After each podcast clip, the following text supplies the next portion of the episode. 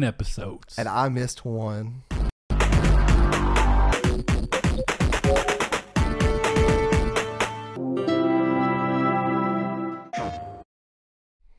Hello and welcome to Triangle Squared, a PlayStation podcast. I'm your host, Brett, back and alongside me, Mister Saul Bridges, bringing you guys lucky episode ninety-eight.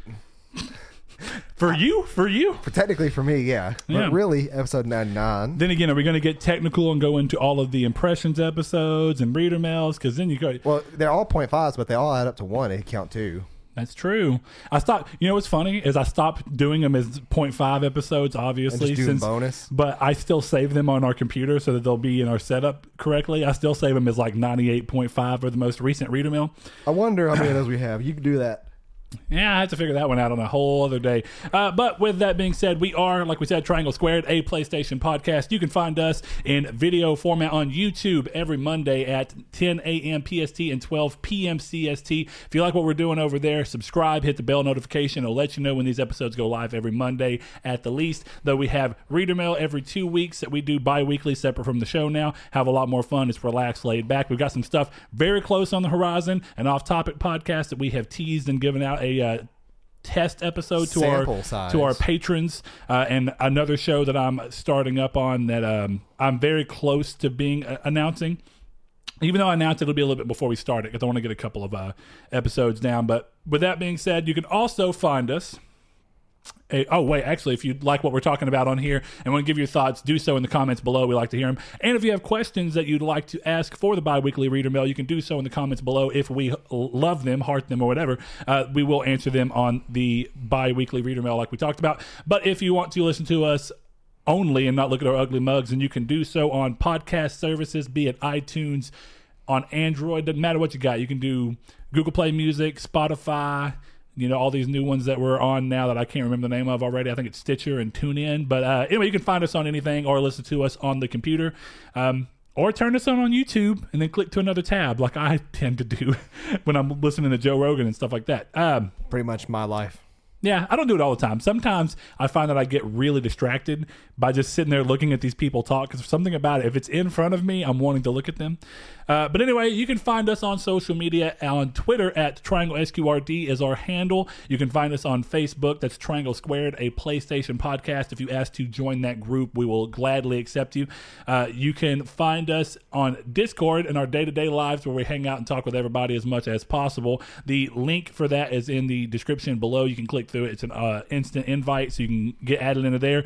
If you support us on Patreon, our next little segue, you can get little different colored names and stuff for supporting us on the Discord, as well as things like early access to reader mails, uh, as far as um, you know, ex- bonus episodes that we do, like test episodes for new shows that we are testing out and getting ready for, uh, and we are constantly working on expanding that. So if you would like to support us on Patreon, you can do so. The link is in the description below. We love you all for doing it, but we love you if you don't, because you give us your time, and we appreciate that more than anything. But with that said, I think it's time to start off this episode. Saul, what you been playing this week?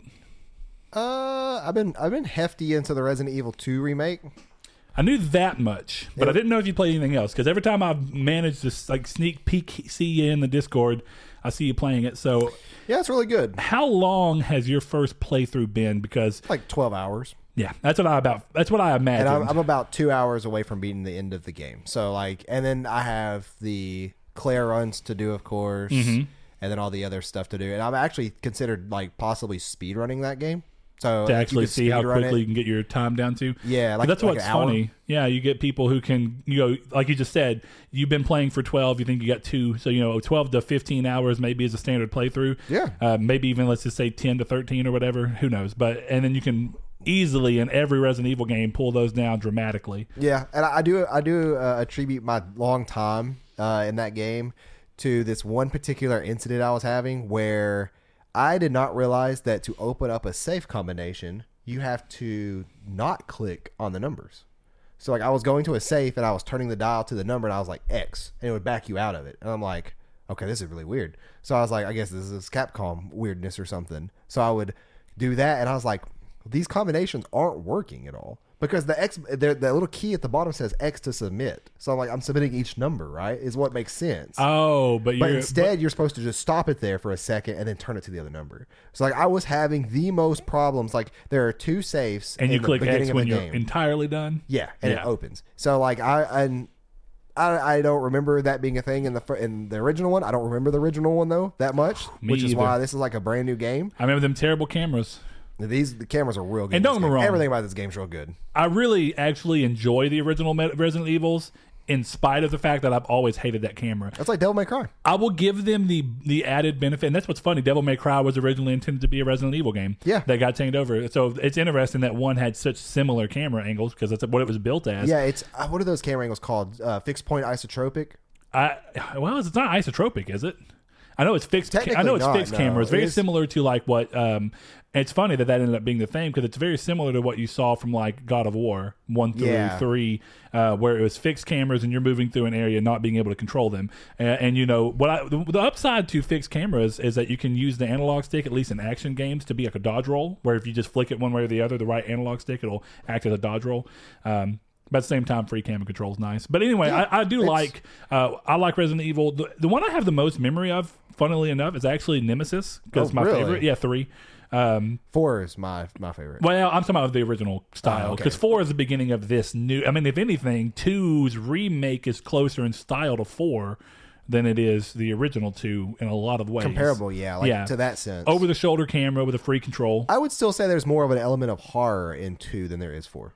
Yeah, I was never. Four was that mixture of grotesque no, mixed with action. See, but it wasn't like five where it was overly action. Yeah, which I is mean, what six was. Like yeah, six was the real. I didn't, kick I didn't play six, so I have no opinion. Six wasn't great. Uh, five wasn't that great either to me. Like I remember when I beat the final boss of five, I was like, "Well, that was kind of lame." Oh, punch them boulders. It's not even the boulders. It's just the one rocket at the end that you could do and kill them.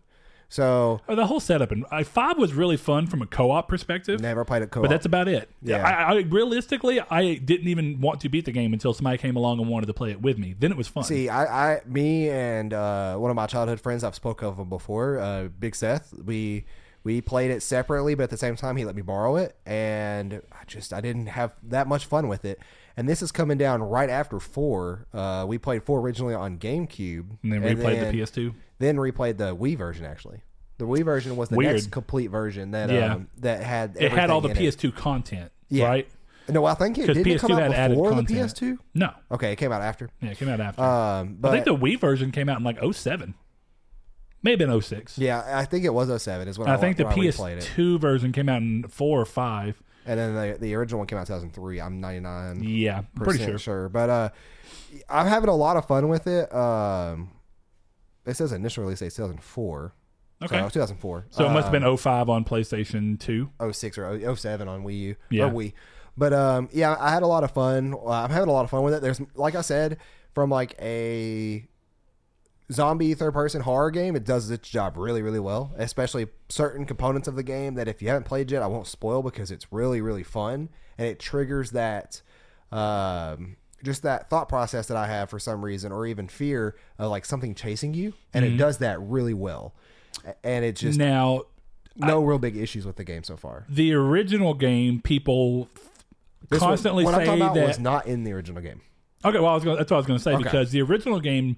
Or the original or was, trilogy, people say that they gave that sensation of never knowing if something's following you or chasing you or whatever because of the weird camera. Well, it, um, it so still it's like does a weird that. suspensefulness. It still does that. Like every now and then, in new sections of the game, something will be hiding in plain sight in a way, and it, okay. it's really freaked me out. For those that have played the game, I'm at the sewers. Uh, I'm after a certain character change up, I would say, without giving out spoilers. Everybody knows there's at least two characters, but um. I'm at the sewers, and there's a couple things that when you're running through water are in the water, and mainly one nice. big, like one thing. So it's really cool. But yeah, the, I had like this this this fear of something chasing me. Like, it, and it, it's funny because it can trigger at a lot of moments in my life that they're not really meant to. And like I get like real like my heart uh, heartbeat raises up real fast, and it's like whenever I'm getting chased, and if I'm getting chased by something, especially if I can't see it. Like, whenever I used to go outside and play with my dog in the backyard at dark, he'd start chasing after me. I could hear the footsteps behind me. And I could, but I wouldn't look back because I don't know how close he is. And, like, of course I knew he wasn't going to bite me or anything, but it would scare me. And, yeah. like, that ever, like, it that didn't start it. It's always been a thing that I've had. But games that do that really well are really are, are fantastic horror games for me. Well, because they tie into that mental side. Yeah. It's not about the fact that the moment in and of itself is terrifying. It's about what it does to call back to other points in your life where it feels like you've been in that same well, kind not, of stress. Yeah, I guess so. I mean, I, that's probably the psychological stuff behind it, because it's just hearing footsteps or thuds and yeah. like not knowing where they're coming from and Absolutely. Not knowing if they're in the same room as I am yeah. is terrifying to me. But a lot of Resident Evil two, I, I downloaded that on Sunday evening, and I started at like four p.m. when we got back from the mall. Oh, so you got it digitally, huh? Yeah. I well, told you. I think I, we, need, I think we, I think we need to continue our conversation from earlier. I have a problem. Yeah, I have a problem uh, with this that I need to c- talk about that I, I don't remember if we talked about last week or not, but we'll talk about it in, maybe in this episode or the next. Um, but I, I, start, I played it for like six hours straight, almost till midnight, and then I haven't really got a big chance to play a big chunk of it again, and I know I'm at the end of the game. So, like, I know that only a couple more hours, and I'm done. Uh, and then Do you I'll, have that weird feeling of where it's like, I'm so close to the end that I kind of just want to sit down and knock it all out at once, but at the same time... I was I was trying to do that on, um, on uh, last... When did we record Reader Mail? Monday night? Whatever, like... like Tuesday. Tuesday. I was yeah. trying to do that on Tuesday night, but I just didn't get a chance to. Uh, but I didn't get a chance to on uh, on yesterday because I was working on something else that we will talk about later on in the episode. But other than Resident Evil two, I really think uh, Final Fantasy fourteen I jumped back into. I know you restarted it, yeah. Uh, well, I didn't really. I, I restarted it until I remembered. I was like, wait a second, I'm leveling up a black mage to go through the story, but I remember the story really well. So I was like, I guess I want to do a dragoon. So I started on a dragoon, and I was like, wait a second. I still have that level fifty-two black mage on the same server we're playing on. I and forgot you, you could change just swap jobs. Classes. Yeah. yeah. Uh, so your jobs like could be you could be every single class or job in Final Fantasy fourteen on the same character. So I actually, which I love. Yeah, it's really cool. So like once you make a character, like I made a uh, it's a, it's the elven character or looking character. Once you make a character you really like, uh, you really only have to worry about the uh, the it says Discord has audio right now. But once you have, uh, like, once you make your character, and you just worry about what job you want to do, and then you can have that one character do every single thing. And what I like about it is you can equip sets, so you can assign a set to your character that is the gear you currently have, and it switches between the jobs instantly. So, like, I'll go, like, last night I was playing a Dragoon, and, like, I activated a dungeon because me, Kiki, Vince, and one of their friends was playing, and we were doing a dungeon. Okay. And, like, I was like, wait a second here. Before we go into this dungeon, I'm level seventeen on this Dragoon, but my Black Mage is level fifty-two, and this is like a forty-one dungeon. Yeah, and they're in their so, forties, right? Yeah, they're in their forties. So if, if you get to around to playing with this, uh, it'll probably take, like, a week to catch up. If that, well, not knowing how you play, but we could probably bring you up level pretty, pretty quickly if I recall how to do that right. It's pretty much doing the Duty Finder daily that you unlock at level fifteen or twenty. Yeah. And then hanging out with us, because once we go through... Um, we can easily go through and go through dungeons and stuff to help you level, even okay. though you're only going to unlock one or two. But really, that's it. That's it. Like just Final Fantasy fourteen, and then that, and then another. Like I said, a little cheeky game that I have been practicing on that I will mention later. Okay. Well, literally just Kingdom Hearts three here, uh, but I got the platinum, and that was my goal. Was originally, and then it ended up working in my favor anyway. Um, with yesterday, how it ended up working out, we didn't get to go do anything uh, for Valentine's Day, me and my wife. Uh, so we kept that for yesterday. And the beginning of the day, Kyra was throwing up and everything, so I didn't end up going to work, and it just really messed up the schedule. Uh, and I was like, well, you know what? I was originally intending to start Metro, but I haven't even had a chance to go buy it or download it or anything. You know what I mean? So I've just kind of been nothing. I didn't play games at all yesterday. So it's interesting. I did watch Incredibles two, though. And I never was a huge fan of the first one. I like it. It was a fine movie. But I guess, I mean, yeah, it's a good movie. I guess the entire plot of Incredibles two within the first thirty minutes. Um, so, you know, it's just one of those things. But anyway, yeah, that's about all. So I think, Saul, it's about time for you to drop into the hop. So for those that don't I'm know. I'm so proud of you. We yeah, had to do it, though. Hop into the drop. So for those that don't know, the drop is this week's PlayStation releases across all of its platforms, starting Tuesday with the typical release date. It's very rare you get a Monday, but every now and then you get a weird one in there. Uh, so look forward to these this week as you're listening to the podcast. First up, we have Almost There, the platformer for P S four. The big one, arguably, is uh, Anthem for P S four. Friday release. Chro- Chromag Um, Chromagun V R. Chromagun. Oh yeah, that is a that is the Chromagun. Mm-hmm. That is two words put together without a space or a hyphen. Chromagun V R for P S V R, Daggerhood for P S four and P S Vita, and I believe that is a digital cross-buy title. Nice. We have Death End Request for uh, P S four. Why is the R E not capitalized? I don't know. And why is it a semicolon? First I never of all? know how these are how these are said. The is Japanese it, man. Is it request or is it request? Like re pause. Well, hold on, is it Death End, and is it like the Kingdom Hearts R E, where it stands for remake? You know, is, like, is it Death End remake of what originally was called Death End? It doesn't. Quest? It doesn't mention a remake of any kind. So I'm. I don't but the know. semicolon is the part that's throwing me off more than anything. You might be interested in this. DreamWorks Dragons: Dawn of the New Riders. It actually P S four. Doesn't look as bad as you think. I'm I, not. I don't joking. think it looks bad. I think it looks like How to Train Your Dragon, which is what it's uh, influenced. Yeah, by. I love How to Train Your Dragon. Very good series. We have Farm Together, another what looks to be like a mobile title coming to P S four. We have Hacky Zack for P S four, Hell Warders for P S four. It's a good name. Hexamaze for P S four. Actually, the art for that looks really dope. Yeah. Uh, P O D for P S four, Queen's Quest two, Stories of Forgotten Past for P S two. P S two. P S four. What did I get? Okay, Queen's Quest two. Okay. Yeah. Uh, R I M two thousand or nine thousand or R Y M nine thousand. Rhyme. Rhyme. R I M. I don't know. Look at Rhyme. Giving the Y, the long Y sound when there's nothing else there, you know. Yeah, it doesn't make any sense. We'll see, uh, Steins Gate Elite for P S four, and let's see, Unexplored Unlocked Edition for P S four, and that's the last one on the list. So uh, you guys, let us know if y'all are getting Anthem or uh, what you uh, may be getting this week. Let us know. Uh, I think Anthem's the big one for this week for me. Anthem is the big one. I think we discussed just a second ago, and I think this is a good idea that we'll get it Saturday more than likely. Yeah, I think so as well. Friday. Uh, and we'll get into why we're not going to be able to play it Friday anyway here in a little while.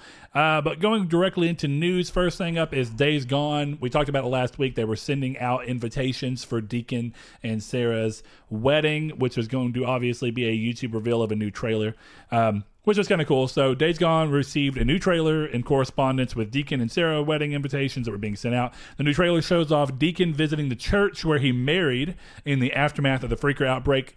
It's honestly a pretty good trailer, I would say, so far. It may be the best trailer that they've had of the game so far, even though there's not been a lot of trailers. You know, we were given a wealth of gameplay, and I think that's important because you got to understand how the game plays more than anything.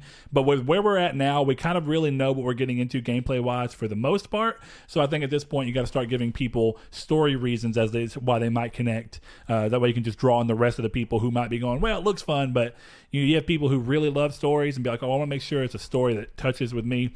Uh, and this is a good way to do it. Uh, and it was pretty visceral. I mean, it was a good show off of, of the game, I think, uh, in terms of a trailer. Uh, PlayStation's had some good luck with that, thankfully. So it was it was pretty good. I actually chuckled whenever. Yeah, he, I was going to ask, did you actually altar. get to watch it? Yeah, yeah, yeah. He was doing his hat in his, at the wedding altar, which yeah. I know is a very common thing for bikers to do. I'm pretty sure. Um, What is that? Son, Sons, Sons Anarchy? of Anarchy? Yeah, they That's did that. Say, they yeah. did that in the show as well, if I remember correctly. And it's see, I've never really cared for that, that show. show. It's it's a pretty decent show, honestly. Yeah, I, I mean, I've seen it, and I've seen like bits and pieces, and maybe even a whole episode here and there. Not enough to ever understand what was going on. I, I, uh, a, but I, really I remember um, immediately people were like, "Dude, this is Sons of Anarchy with zombies." I was like, yes, I mean, if you really think about it, that's not that far off from the way that they're approaching it. Did you guys not get that from the very first E three reveal? Well, that's all I was talking about. The E three reveal oh, is what okay. people said that about. I thought you were talking like, about like the wedding. I was like... Yeah, no, no, no. Yeah, no, from the early days when you first saw him kind of riding the bike and it was like, what? Which, you know, the thing about that show is that Sons of Anarchy has just such a rabid fan base that I wouldn't be surprised if they were partially like, I really hope that all the people who wanted to play a Sons of Anarchy game just pick ours up because it's going to have some biker gang or quarrels. You could go pick up Ride to Hell Retribution. Oh, yeah, the the best game. Uh, get you, Go get you it. You know, you know what? Have fun with it. I think there's a three sixty exclusive, was it not? Weirdly enough. Was it on P S three? So. I know you looked at it the other day, but I remember I never saw oh. a copy for P S three if it's on both. So you, you confirm that, and then we'll move on. I, I really... I no, could, it's, it's multi-platform. Windows, P S three, Xbox three sixty. I never saw it on P S three, but because I never even saw the game physically until I worked at GameStop. I, I was at GameStop and saw it get traded in uh, for an obscenely low amount of money. But next up, uh, speaking of Anthem, like we were talking about, its server issues have come back up with the early access release for P C and Xbox players, meaning that players who have yet to play... uh, maybe P S four players who don't get the early access, or people who've just been holding off.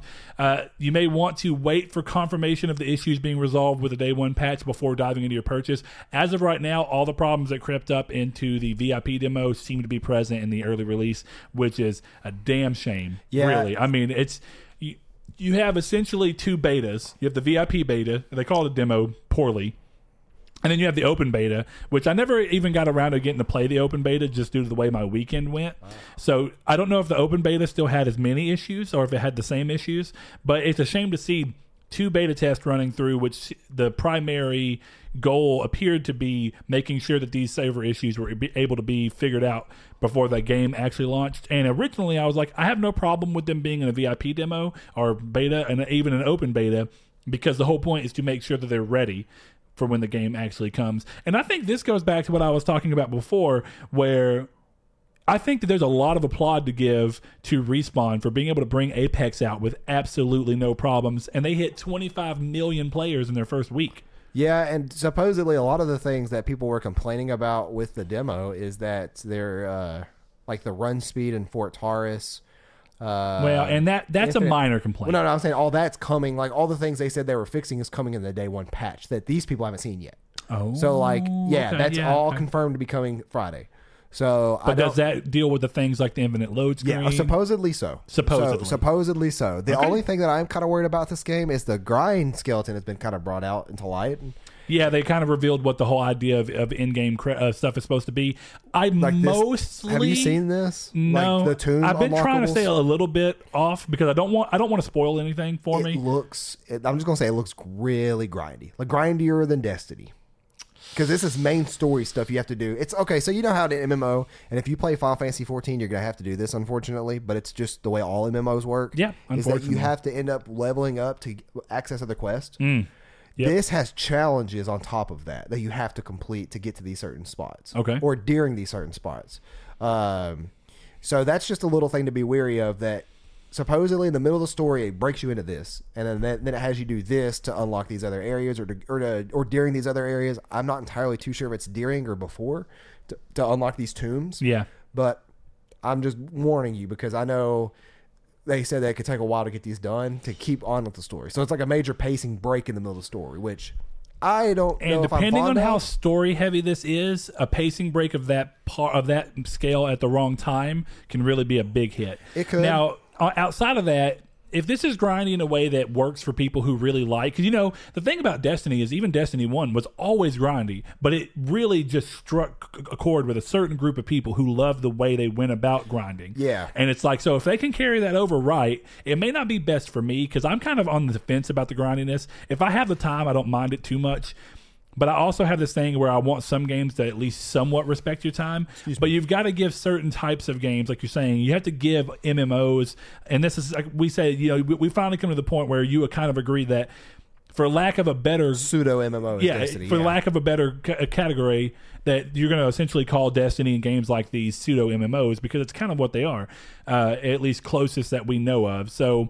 when you think about it in that sense, yeah, the grinding makes sense. It's kind of par for the course with that type of genre. But I'm kind of hit or miss because the main reason I stopped playing M M Os so much is that they are a time sink, and I just don't have that kind of time. Not with what we want to do with this channel, not with what I want to do in my personal life with my family, and not with what I have to do from a work job perspective. It's hard to sometimes want to do that when you're trying to keep up with all these other games as well. So, eh, we'll see. But that's why me and Saul were saying that we may wait because... Um, Friday's going to be busy, so it's essentially wake up Saturday, figure out if anybody has major issues after the day one patch, and yeah. then uh, approach it from there. You know what I mean? Yeah, well, I can, uh, we since it's technically going to go live Thursday midnight, I'm pretty sure throughout Friday, I could check the subreddit and stuff. And, and, see and have complaints. A good idea. Yeah, if I see a lot of complaints, I may wait, but if I don't, or if things have been fixed and it's a lot of praise, then I can download it while I'm at work and be yeah. ready for Saturday morning. Yeah, just to confirm praise that the issues have been fixed because yeah. nobody's going to be able to get a good enough feel for how the game is in the long term from the first day anyway. So, uh, all right, next up, Jade has been revealed for Mortal Kombat eleven, bringing another classic back into the series with some source code thinking that they'll bring, and I can't remember the dude's name now. Of course, I'm going to forget it. Um, he hasn't been seen in Mortal Kombat for a while, uh, but the dude is like a, I'm trying to think of the w- way you uh, describe this character. Um, he's kind of like a cowboy I, I, I'm not even joking. I can't remember his name off the top of my head. And I, I, he hasn't been in a game in so long. Erron Black. Uh, I don't think he's been in a game for a while. That's a Mortal Kombat character? Hold on. No, no, no. Erron, okay, I, I'm wrong. Uh, Erron Black came in Mortal Kombat ten. That must have been after I stopped playing. Comic series. Oh. And made his game debut playable character in Mortal Kombat ten as well. For some reason... Oh, I know why. I'm conflating Mortal Kombat with an entirely different series that was on P S two that I cannot for the life of me remember. Um, Is it a fighting game? Nope. Me and Jonathan played it too. It's got a very dark cover, and you and you play as a guy who looks so similar to this in my in my opinion. It's co-op. It's really fun, and it's gonna kill me. I'm gonna have to text Jonathan and ask him what the name of that game was. I had never played it until he moved in and just mentioned it. Um, but it was fun. Whatever it was, and it just the character made me think of that. So I don't know. In my mind, I was thinking this is a character I haven't seen since a P S two game. Wrong P S two game though. So huh. yeah, Erron Black apparently will be pot- pot- potentially coming back from what people have dug up from source code. So that's a different thing. Um, moving along though, Ubisoft revealed numbers for their third quarter uh, for the period between October first, twenty eighteen, and December thirty-first, twenty eighteen. Just so you get a, a frame of reference. Uh, and it did not suffer in the ways that E A and Square did, very interestingly. Uh, a few interesting pieces of information from that were the numbers that P S four performed strongest in North America. They performed strongest in North America as a whole, uh, Ubisoft did, uh, which makes sense. We're a very large market. And their P S four led by a very large margin. So not surprising, not surprising, and actually a little less than last year in terms of not the margin, but the overall amount of the, the lead. I think uh, last year was like forty-four percent, and this year it's thirty-six percent. Um, but thirty-six per, or thirty-two percent maybe, but Xbox was eighteen percent. So it was a quite a, a large jump up from the, the runner-up in terms of that. But the next part, and I think this is going to be interesting for you, and this might tie into what you were talking about, but maybe not uh, earlier when you said we might get into it this episode or the next, uh, which is... By th- their net bookings or total net bookings were up to sixty-six point four percent being digital in comparison to fifty-six point three percent the year before, which shows the expected increase in digital gaming that people have been talking about for a long time. Yeah. And it's just been slowly increasing. And realistically, that's not even slowly. That's a that's a ten percent jump. Right. Technically a ten point one percent jump. It's notable. So, I mean, I know that, like you said, you... dove full on digital. Yeah, um, I haven't bought a physical game since Spider-Man, and I'm trying to play this game where I still prefer digital, but I'm trying to use my credit card points that I get. Yeah, from the PlayStation credit card, and use that to kind of subsidize gaming here and there when I have an excess of points, which if they can ever get back to giving me the freaking points that they owe me anyway, my back points, I'm still working on that. Um, but I still got like three hundred dollars worth of points. Probably right had now. To do with them taking off the trophy stuff, which was the only reason I was like, I was like, I might jump back into this trophy hunting if that card's like, it, I actually thought about getting the card, and I was like, trophy hunt may come back to this. And then they were like, well, trophy hunting's separate. That's just PlayStation rewards. But I get your point. Well, it was as of, as of November, they stopped. Yeah. There is no more trophy uh, earnings for points of any kind. So. Which is a shame. Yeah. What a cool way to mod, you know, to, to do that. And, and I, then every platinum trophy was like X amount of points or something. Yep. Yeah. I mean, like, even then, cool ten platinums gave you ten dollars. I think. Now, to be fair, whoa, okay, I thought it was one platinum was a dollar. Yeah, oh, so that ten is, platinums okay, gave you ten dollars. Yeah, yeah. So essentially, that when you think sense. About that, I could kind of see that actually hurting them from a business perspective. For people who well, have the people who find those really easy to platinum games, you would need seventy, and you get seventy platinums in one year to buy one game at yeah, sixty dollars. Yeah, that's true. I mean, it's just. Who knows? Whatever hit, and even is, then, you got to consider them buying the games. Yeah, so they're still. They're, so. They, they, I think they knew what they were doing. I just think it wasn't used that often. Maybe not. But anyway, uh, during its financial earnings call, Ubisoft confirmed plans to release three or potentially four triple A titles in the time between April twenty nineteen and March twenty twenty, which is moving into their next fiscal year. Uh, we're right now in their final quarter, so Far Cry New Dawn is going to be considered a fourth quarter uh, fiscal year-wise release for them. Um, so that's pretty interesting because as of right now, I don't know outside of the Division two, which even the Division two is in March, right? It's so March fifteenth. If that's how it's going on, then what games can they possibly have to release within that period? They don't. That's the thing. Well, that we know about. Now, well, this when, may when, this when may this be, be going revealed? back. This, this may be going back to your thing, right? Where you want to see more developers come out and say, "Hey, here's the first time you've ever seen this game, and we're releasing it within a six month window." That's what it needs to happen. That's, in my opinion, that yeah. is the most satisfying and it's just the most rewarding to anybody. I agree, you know, to an extent. I, I think that we've talked about this before, but do you agree that a, a company like Sony and Nintendo and Microsoft, who have hardware in the in the kind of realistically hardware is their focus and the games just drive you to it, I do think that there's an importance to letting them get at least a year ahead of a game so that they have a reasonable ability to come up. And now as Sony continues to back away from E three and stuff, that may change. But I think to an extent, Sony's trying to show you even a year out of what you can expect in the following years so that you can kind of go, well, that's why I want to buy a PlayStation right now, because that game looks so awesome. And then all these other games are, who are third party are also supported on it. That's why I want to go that route.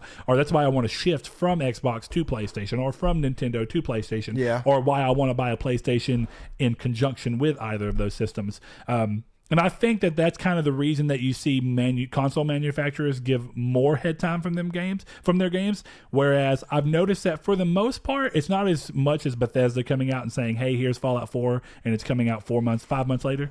But I think that you've seen closer to that from third party than you have first party. Like, I think Ubisoft's done a pretty good job outside of, like, South Park, The Fractured But Whole.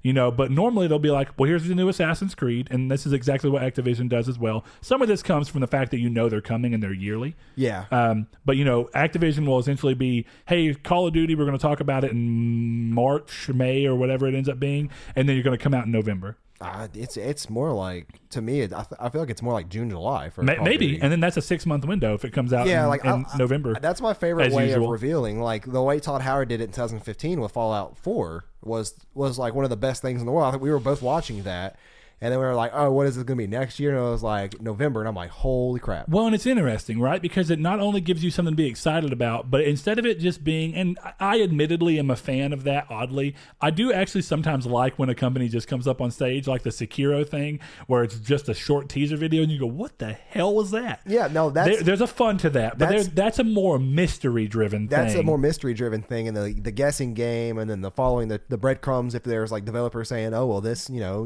get ready for this. Is. And it's just like, what? But yeah, for uh, me, it's it's it's a mixture of both. Like, leave that kind of stuff for the Game Awards, because I think that's the perfect place to have it, and let them be cryptic and not even full information. So if Until you're teasing, or something. if you're teasing The Last of Us two, don't even put anything that says The Last of Us two. Just put something that would that for real fans they know, like either this is totally or, or make it to where it's just enough and they go, I think this might be The Last of Us. Yeah, you know, obviously The Last of Us two is already coming. That was just an example. Um, but they leave the big stuff know. for E three and have it like. Honestly, if there was like well, that's, rules to E three, I wish there would. I wish they would be in place. Like, you cannot show a game off unless it has a, a set release date, and of course, delays and stuff may happen. And I don't. Fine. Yeah, and I think that that would have to be something that would, could be waived again. That's what I mean. That would be waived for console manufacturers. Because we have seen, uh, we have seen Days Gone three years in a row. We have yeah. seen Spider-Man. Three years. Then again, I don't agree with regulation in that sense. Just as a general thing, I don't think you should be able to tell somebody let, if they're going to screw up. Which I mean, if that's if you consider them showing it that many times screwing yeah, I up, do. which I, I straddle. I mean, I think that they like Spider-Man. I was sick of seeing by mm-hmm. by last year. Uh, Days Gone. I was sick of seeing by last year. God of War was getting there, but not too bad. Uh, because I think God of War had what twenty sixteen E three plus P S X. That's it, right? I think um, there might have been a twenty seventeen E three. Yeah. Wait. Yeah, it was it was sixteen is when they were well, announced. You know what did it really well? Horizon. What? Yeah, we didn't see Horizon all that much, as opposed to Spider-Man, Detroit, God of War. Some uh, of that has been a gone. shift in the way that they've gone about announcing their games, as me and you've talked about, where. You know, used to that was kind of, at least Horizon for sure, kind of got that kind of treatment, which was interesting. But then Sony has done this hard shift where they're going to give Game Informer a cover month for a game. I hate that. Uh, and they're going to give them a month full of coverage where you see new gameplay and I new different stuff. Yeah, like don't do and that. And different interviews. Um, I, even though it's obviously marketing and it's all business and it makes It's probably really sense. smart marketing. No, it, it, I would it, imagine. It really is. I wonder what the number of return is because they've done it so many times since. Yeah, I, no, I completely understand why you do it. I understand the numbers behind it that makes sense and all that stuff is down to a math. that that completely makes one hundred percent sense from a business standpoint, but for like a consumer, I don't like seeing like fifteen minutes of a game that's not due out three months with gameplay footage. But don't, I think other consumers do. Otherwise, consumers they wouldn't do. keep doing it. it I would ha- say most. It do. has to be an overwhelming majority. Yeah, most for them do. to want to keep following that route. Now, I think it just rubs us in weird ways, and I think potential. I think particularly you, because of how much I think that you. And don't be wrong, I I liked it too, but it, I know that you just really liked that Fallout four method. Well, so. I hear, here's the thing of Sekiro that doesn't come out for another month. That has forty minutes of gameplay in one video. And then I think there's another uh, ten minutes of here. So that's fifty minutes so far. Well, twelve minutes it, here. So yeah. who, who knows if it's repeating or whatever. But yeah, sure. I haven't watched any of this. Um, and I, I won't. Like, it's just... And see, that's where I go with the... I think that's why you can't put regulation on there, right? For the people that want to, you almost need to let them. For the people that don't want to, they don't have to. They can opt out, essentially. For set end date trailer, or for for set trailers that are three minutes long, two and a half minutes long, I think they should have to have, or maybe I should think it's the best idea to have a release date. Well, maybe a best idea, but a that's, teaser trailer, that's where something you get else. To play this game of um, if Sony missteps by doing too much of that and kind of then, bringing down their thing, then let's say Microsoft comes in and does the exact opposite and goes, every game we show has a release date and we show a decent chunk of the game, just enough to get you an idea of what you're looking at, and then that'd be better E three banned. than me than Sony's. That's what I mean. Is that's how you generally? It's kind of the idea of the free market. You let Sony misstep so that the competition can come in. That way, next year, hopefully, Sony learns from that misstep and can come up and, and it creates better competition. Right. Uh, so if that's it makes, how it's going to be, it makes sense in, in my mind of fantasies that pull this plays out sure. and it works well, but sure. it never would do that. Now, here's the other side of that. One thing that we didn't end up talking about because it, we recorded early and it kind of just messed with what our topic probably would have been. Which I'm also glad because so many people covered it as a topic, but Sean Layden talking about why Sony's backing out of E three, uh, and it's because he. I actually agree with what he said. You know, he's saying, "Have you seen this article yet?" No, I didn't. Okay. I didn't. I only saw one thing related to Sean Layden last week. Okay, and I know what that was. Yeah. Uh, but essentially, what's happening is he's saying, like, you know, with what they're doing and what a lot of people are doing right now, but particularly them, they're creating bigger games that are taking longer to develop, which ends up making it to where when E three rolls around, they don't always have something to show. Uh, so to even be there, well, yes and no. It's not planned well, right? Like when you think about it. There's a difference between planning, right? Because if you, you only have a certain number of studios, and I guess you could say that they could bulk it up even more to make sure that's always on a schedule. But that's what I mean. That bumps into, to a few extents, and this is why I think I agree with what Sony's generally saying. The problem with that is, I think if a studio comes out and says, this is a game we want to make, we know that it's going to take this long, and we know that that's a little bit of a long time, or they get halfway through it and they go, we need another year to make sure that this is the game we intended it to be, and it'll sell bigger. Okay, how about this? And a, Sony a keeps giving window. them that thing. Maybe. Q four twenty nineteen or something. Do you remember early PlayStation four days when almost every P S four exclusive kept getting dates, and then every time it'd get delayed? I don't Sony, remember that with every time getting delayed. I remember games like Uncharted four got delayed, The Order got delayed, Uncharted Ratchet got and Clank delayed a week, didn't it? Ra- Ratchet and Clank, no, Uncharted three got Uncharted four got delayed three times. Um, I remember that. I'm talking about the last one specifically. Yeah, the, the Order got delayed. Uh, I don't know about Lost Legacy. It may not have, but it was also a very different see, setup. That, that just goes to show me that like like companies like this, they they like are you, are you really like planning this stuff out well, or are you kind of just I think they are freeballing it? But to an extent, they also go. Let's just use Uncharted as the golden example, right? Uh, I think that they look at Uncharted and they go, Uncharted's a big franchise, and we can't even afford to just force them to release it early because of the fact that it may tar this franchise that we can use as a leverage in the future, or it may hurt the sales numbers that we have for this, and we've already put this much budget in. We're, we're trying to use... It's obviously going to meet budget and exceed it. We're trying to use this so we can fund this other game that we're unsure of, because that's Sony's mentioned that a number of times, and every publisher does this. They use the biggest games they know are going to sell to help fund, to help fund the ideas that they aren't sure if will or will not blow up. Um, and so they kind of use those weird momentum. And they go, well, we made ten million, you know, we, we sold ten million copies on this game, and we only really needed to sell two million to break even or whatever. Right. So we use that extra overhead to help them make their best, their, their new game, and give them even more creative control and more budget if they want it, depending on what they're doing. And then we use that extra money to fund this game that we're not quite sure if it's going to be a big hit, like Horizon at one point in time. We're like, we're not quite sure, but it's an interesting idea that could blow up. And it did. Um, and they kind of play that balancing game. So I think every manufacturer has to play that level of, no matter what we planned, this game is going to be better off and probably sell better and be reviewed better and everything. So generally better for public perception if we delay it. Uh, and I think that that's why they kind of choose to do those things. You know what I mean? It's a, it's a power play of, we can force the release now, so we hold to our dates, but it makes for a worse game, which makes us look worse. But then, well, it's what kinda... Sony did to fix it, and then I'll let you go, so I promise. But that what Sony did to fix it, and this goes into what you're talking about, they are so coy about actually giving release dates or even release windows to anything because they're scared that they have to push it back. It looks like it, they get the backlash of having to delay well, things. Well, why, why put out a release date if you know you're not going to make it? They, that's why they don't anymore. Well, that's the thing, is that, like, why show off something that you're unsure on which year and what console it's going to release on, even at this point? Yeah, because because that's that's that's, what, that's what I think that they were saying, is that E three was forcing that of them, I think, I even think, though they, that's not the way the company is currently structured. Well, I think that it's a double edged sword, because my problem is is that it's really easy for companies to throw out a, a three minute C G I trailer and say coming soon. Mm. It's just like, is it really, or Which is this I'll, game even in development? I'll give them that. They didn't do that. Sony's not done that in a long time. No, they haven't done that in a long time. Every game they've shown, count, they've shown gameplay. I'll so say, unless you count fair. their partnership with Square for Final Fantasy seven. Yes. Okay. Which is different. I mean, I'm it not going to count it because it's not first party. Well, it's shown at a Sony E three. But it is showing at an E three. Yeah. So, and it so was like, a weird move. That's one of my biggest Shinmu problems. Shinmu being the same situation. Yeah. And, and that's one of my biggest problems, is seeing a release date and a, or a, a trailer and then wondering, like, is this game even gonna, even going to come out within a year? Yeah. And it, it, at my point, at my fun, or at my in my experience and in my opinion, it's it's one of those things that I cannot get excited for, because I just simply don't know when I'm going to play it. It's no point getting excited over something that could come in two years, three years. Well, here's a game that you are excited about and you have been excited for, but you still have never known when it was going to come, Death Stranding. So why does that game for you, why has that game been different? Because of the way they've shown it? Or because of who it is? It, it, it ties into that mystery thing with teaser trailers, yeah. where it's like, here's like like Sekiro. It's this slice of little information, and then like, what was that? And then you finally get the big reveal on it, and then you become much more excited for it. Even though Sekiro, uh, Whereas, what was that? Like, nine months from reveal that was the release date. So yeah. I was like, that's a long wait, but I'm really excited for it. With the same thing goes for Death Stranding. I like the developers it's coming from. I sure. like the people who are creating it. It, it the very first, it started as a shroud of mystery, and it still really is.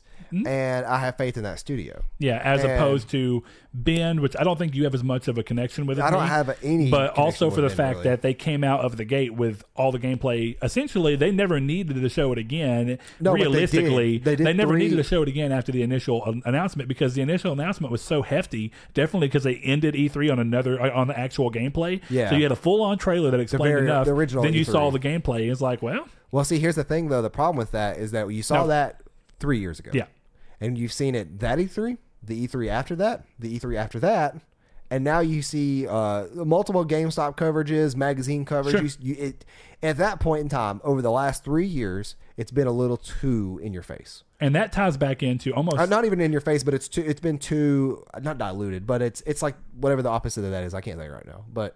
Well, I mean, really, I guess it's too saturated. It, in a way. Yeah, saturated is what I was going to use, but diluted also works to an extent, because there's so much that you, you're kind of losing the forest for the trees to an yeah, extent. Yeah, like it's it's but, just like it's it's games that are revealed. I should specify too, like maybe not not like have uh, or force them to have release dates, but have them at least like present games that you that they feel are going to come out within the next year or two. Yeah, but again, that goes back. I get what you're saying, because it'll help to an extent, but it just still goes back to regulation that only serves to weaken competition in a way. Because not if they both do it correctly. Well, well, no, that will because then they're both having to play these safety games, right? They're having to play Whereas, the safety games right now. Well, I mean, they're doing that. Sony is doing that very particularly, yeah, because of being backlashed so many times before. Not even backlashed. But what I mean is, out. when you have regulation, it keeps one from screwing up, and if you keep one company from screwing up too much, it drives the other company to be lazy and slow, because they know they only have to do bare minimum potentially, and Not that's really, why I like the Microsoft idea of competition. Microsoft has been doing the opposite of that. They've been trying to catch up. Instead yeah, of being lazy. and they and see, and it's weird because they had a good E three showing last year, but it really wasn't full of substance at all. If you really think about it, I, it was. Well, I disagree. Well, when I you say got that, like four major substance from a first party perspective, okay, yeah. because all it was was a lot of studio announcements, which is cool. Yeah, but you didn't see a damn thing from those studios, and that's that's sensible. That's well, what be, happens when you just acquire a studio. To be fair, there's not a lot we can see from the Sony side that we know is happening, right? Yeah, to an extent. It's yeah. it's, it's, it's what we're going to see is the games that we've known have been in development. I think sure. that's the problem. That's that's why they're not going to be. It's a perception setup. Is, yeah, yeah. They're, they're, they're Sony has no new studios, so we're not we're not sure why. Why they're not showing us new things well, because even, perception would be that Sony has all these studios already existing, so there has to be games that they've not been working on. But I think that goes into what I'm talking about of Sony saying that they're letting the studios build bigger games that take longer, whereas used to you'd have studios like, you know, for a little stint, and I mean a little stint, Naughty Dog was a two studio or you know a two team studio. Yeah. Then that absorbed like back in or something people like or is it? Well, no, no, it was than, or sixty or less or something in the I, original. Studio? I don't even know if it was that, but my uh, I, I don't actually I don't even know what you're talking about at that point.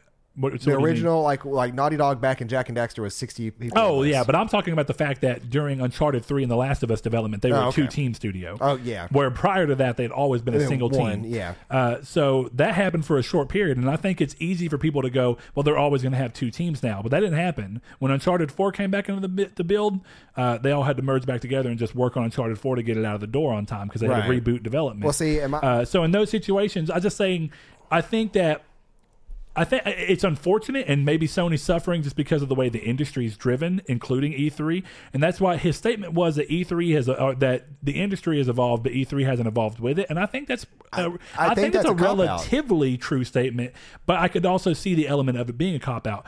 But I just, I mean, regardless, Sony's just not at a point where they can be prepared for an actual E three and give the, fans they, what they would well, expect. Well, they can't be prepared because they throw all their all their dice onto one side of the table. Then that table is just now coming out because E three forced them. Is is there? Stance and I and I see it. To How did E three force them to do anything? It being Microsoft there, has had on. lackluster E threes up until last year for the past five years almost. Yeah, there was one where Sony didn't. Right, but see, for Sony to hit those five years of greatness, or uh, four years, really. I was gonna say, but even to hit the, to hit those four years of being pretty hyped and being like, man, that was a really solid show. The last, you have to throw all your cards in, and that's what I mean. It, right, it, but it, it turns around. That was a that was a foolish move on their part because of the fact that now it's left this opening. So, but what? Okay, so like. But, Let's say we have Horizon, Spider-Man, Days Gone, Detroit, God of War. So I'll just five games right there that have sure. all been shown more than three times. Yeah. What is different than what they did with the Days Gone treatment they did in what, twenty thirteen, I think, or fourteen, or twenty fifteen? Days Gone? Yeah. sixteen. That was part of the sixteen. I thought that was fifteen. No. Okay. sixteen. It was the same year as God of War. Okay. So yeah, so three years this year. But what is to stop them from doing that with each of their games and having bigger segments revealing smaller, or not smaller, but um single games? Like they did that with Days Gone at the end, and that was also the same year we had God of War revealed, right? Mm-hmm. And we had the the last fifteen Guardian re, re- announced. I think that might have been seventeen actually. Well, we you mean the Shadow Colossus? No, that was last year. You said re-announced. Yeah, The Last Guardian, because The Last Guardian got re-announced from the P S three days. Oh, okay. I, I can't remember what year that was. I, I, thought, I don't know why. Like you said, Last Guardian, I thought Shadow Colossus. You said re-announced. Yeah, yeah. I, I thought you were made remake. Um. But yeah, so like, what's the deal with like that game there being pro- featured fifteen minutes at the end of the show, ten minutes, whatever it was. Days Gone, just a Days Gone, yeah. yeah. So like, what would be so bad for having a couple of teaser trailers or trailers supplemented with the big games? So God of War, Horizon, own get their own spotlight for say fifteen minutes, and having a somewhat shorter E three. So this time around, we know they're making something big. So what if they actually did go to E three this year and they brought one big boy from Next Generation or something, or from an idea they're working on now, like Dreams, that that severely needs the publicity. And I would give, agree with that. And give them, you know, like say, these are the indie games you'd expect to play on PlayStation. This is what we plan on doing on P S Plus. This is Dreams. And then the rest of the conference would be twenty minutes of Dreams to yeah. show off Dreams. And I, I'm with you on that, but do you notice that, I'm with what, you, what you're saying. I get, I understand what you mean, but do you notice that E three back in the day, and I don't know how much of it you you ever used to watch because you were like more of a three, you were more of a three sixty person. Yeah. Uh, so I don't know. Did you always every year back when you were more Xbox? Did you actually watch PlayStation's E threes or did you? Yeah, just I watched them all. I watched that, what was the first year E A did one? That was the first year I started watching E three. Don't remember that. I watched them all. Yeah, I don't remember that, but. Uh, regardless, I mean, I, I wouldn't be surprised if E A was there for the beginning, uh, unless you mean E A having their own separate one, because that their happened sep- at the beginning of the generation. Yeah, their own separate. So I'm talking about further back than that. I'm talking about back in oh eight and oh nine. And no, I watched the the only E three that I ever watched prior to that was. So you didn't watch the E three year, where they announced the P S P or the P S three or any of that, right? No, I okay. watched the the E three of the three, the one that three sixty failed yep. at, with all the like the D M R, and then the year before that, so twenty twelve. Yeah. D R M, but um, what I say D M R, D M R, yeah. Dude. But no, look, my, a, my point then is that Halo. You've seen Sony E threes only at Sony having slowly like chiseled these things down to exactly what they re- they figured out people wanted, uh, and that's what I mean. Is I think when they say the E three is not evolved with the industry, it's because they've had to sit there and. That again could be a cop out on them going too hard into it, which is they, that's what they did. Again partially what, what E three demands when it's such a competition, and that partially comes from us as fans. We think of everything as a competition, you know. Uh, so when you look at it in that sense, and I you don't think see about people craving more Days Gone trailers, and that's Spider-Man not what I mean. Trailers. But people people oh, okay. crave for E three to be a big competition. So every year, I, I've never met you have to like have that. Something new. Oh, dude. I, honestly, even we doing these streams and saying this person did better and this person did better and making a, a it's obviously a time for competition. But that's you're going to compete. I don't, I don't strive and you're gonna view it that and expect way. Them to treat that. that but there way, are though. people that are even higher level than us. Uh, but what I was getting at is that I the old, like the, all the, the old two thousand eight Uh, E three. I could probably show you it. Uh, I think two thousand eight E three, if I recall, was the one where they announced Oblivion, like Resistance, right? Retribution, and stuff like that. Uh, not Oblivion, um, but Oblivion oh, yeah. came out in oh seven or oh six yeah. and oh seven on P S three, uh, I think. But my, my point is that they used to do a lot of graphs, charts, numbers, talking about how much, much more, it was way more driven from a point where because it was way more driven for the industry, like for the trying to think how to say this. It was more driven for like journalism. Back when journalism was more about the numbers and everything, uh, and then journalism as a whole has kind of swung more towards these, you know, opinion pieces and all these things about what's going on, and that's inside and outside of games.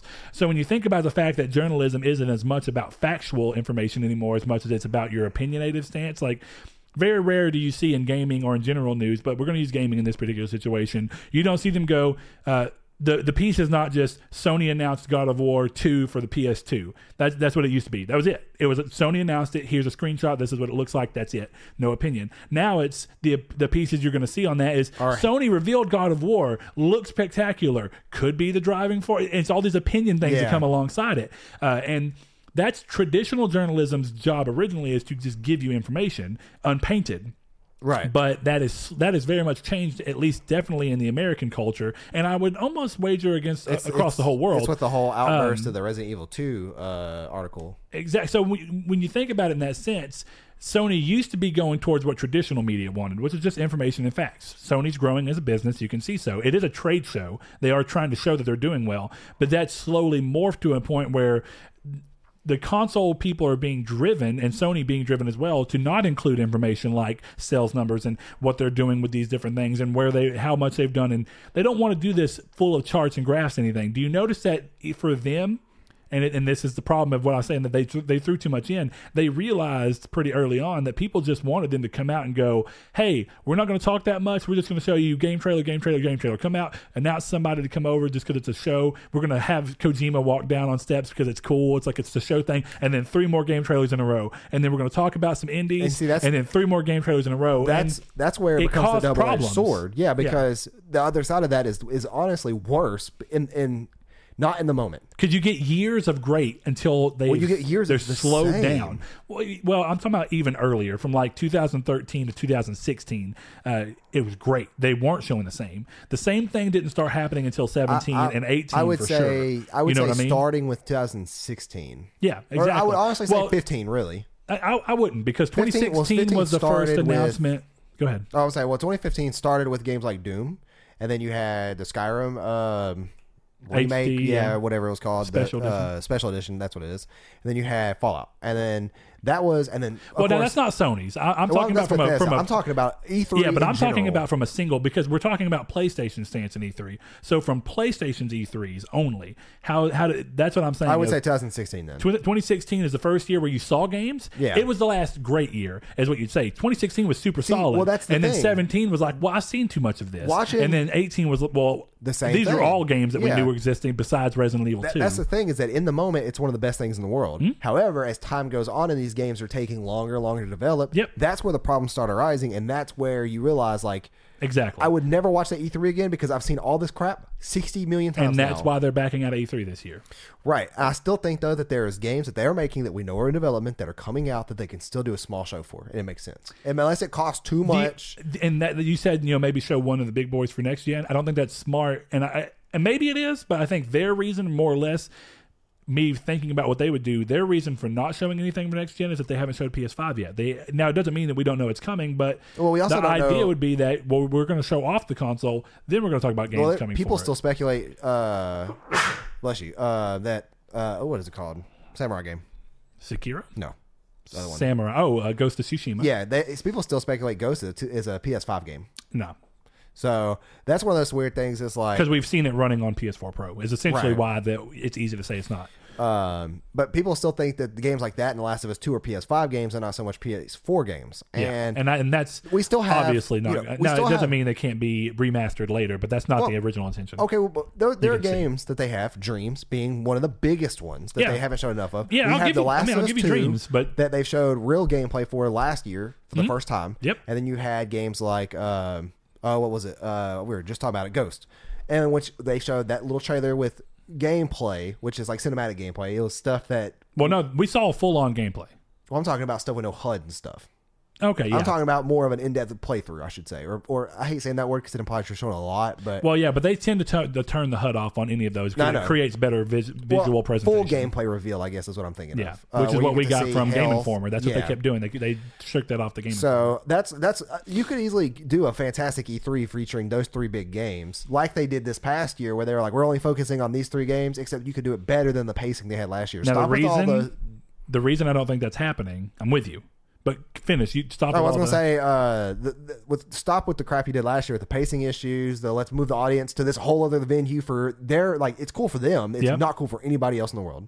Like that. If you're sitting at home seeing that little performance in that thing, not nearly as impactful as if you're there in the audience. And yeah. I, and there was people I, I've seen tweet about that they were complaining about. Well, they moved us into this hot venue, then we had to move back. It's yeah. like it wasn't even worth it for some of the people there. But that's just, to be fair, that's more of. A, I guarantee you that the majority of people were just like excited to even be there. Like, dude, we got to go into this separate venue. Oh no, I'm. Oh, you know? I would be the, excited to be there. I'm, yeah. But there, it, it's not fun for everybody. But and we need to get back onto the news because we're still like so we're so far. Out I, I know this has become an inadvertent topic. Uh, I didn't think it would take off this much, but. But my biggest thing with this is that you have these games that are coming out that we know are coming out that you can share, and we have where I was going with Dreams, and this this may paint where you're going, is that Dreams is very likely going to be out before E three this year, and that's the important part. I don't believe that for one second. They're now, I mean, from everything that we're seeing, they're now, and I can't remember the date, and I should have put it in news actually. It's just.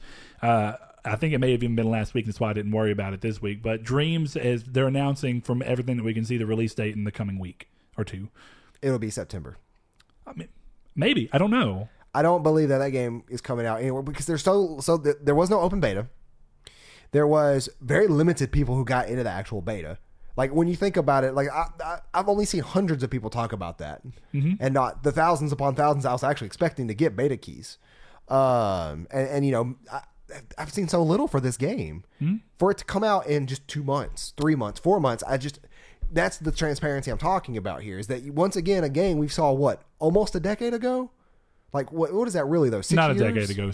Five years. Five years. Okay, five years ago. Yet we still have... You could say six, because they technically showed it, though it didn't have a name or anything. Right. And they then, technically showed it at the P S four announcement event. Yeah. But and, it was just a tech demo of what they could do with the, more than anything, that evolved into Dream. And see, here's the thing, is that if you could redeem this, if there's one way in my mind to redeem this, and this is the t- typical stuff of having trailers upon trailers and things upon things and knowing that's out there, but you don't know when you're going to see it, the redemption of that is an E three with a release date. Come out swinging, show you like this is, and show us the interface, show us how it plays, show us creations people have made. It'd be like now they've it, done that at P S X. Is what's funny. They had a really in-depth, which is crazy because sometimes their P S X to me are better than their E threes. Yeah, now not on the screen, but it's on it's, the show yeah, floor. You could go that yeah. a big thing where you could go through, and that's where they showed that you can use. And you can a, find people videotape or not videotaping. Yeah. That's such an old term, but you can see people recording it and putting it on YouTube. You can see uh, the panels that they do, like where they revealed The Last of Us two. Actually, the yep. teaser for that. Yep. To me, it's better. If you could just come out swinging, and then if you're going to be in hibernation, game hibernation for this long, where we're not seeing anything about it, we're not getting a release date. We, there are people who speculate that's not even this console. It's going to be a P S five, which is crazy. It doesn't make sense because people have made games already and it's on P S four. Yeah.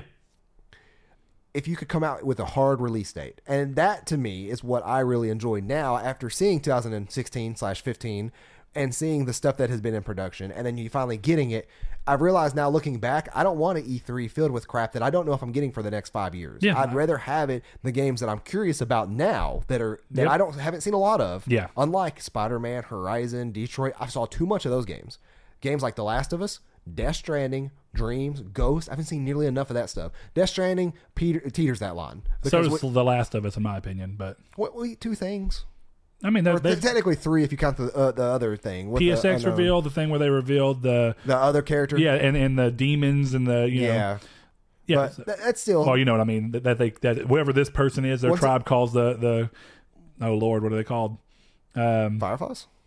No, God, the oh, how am I missing out on this? What the zombies are called in there? Um, now that you said that, I can't remember. But yeah, I think that in my opinion, E three would be a lot of a better place if if it was highly encouraged. I will say for release dates. Well, we'll see.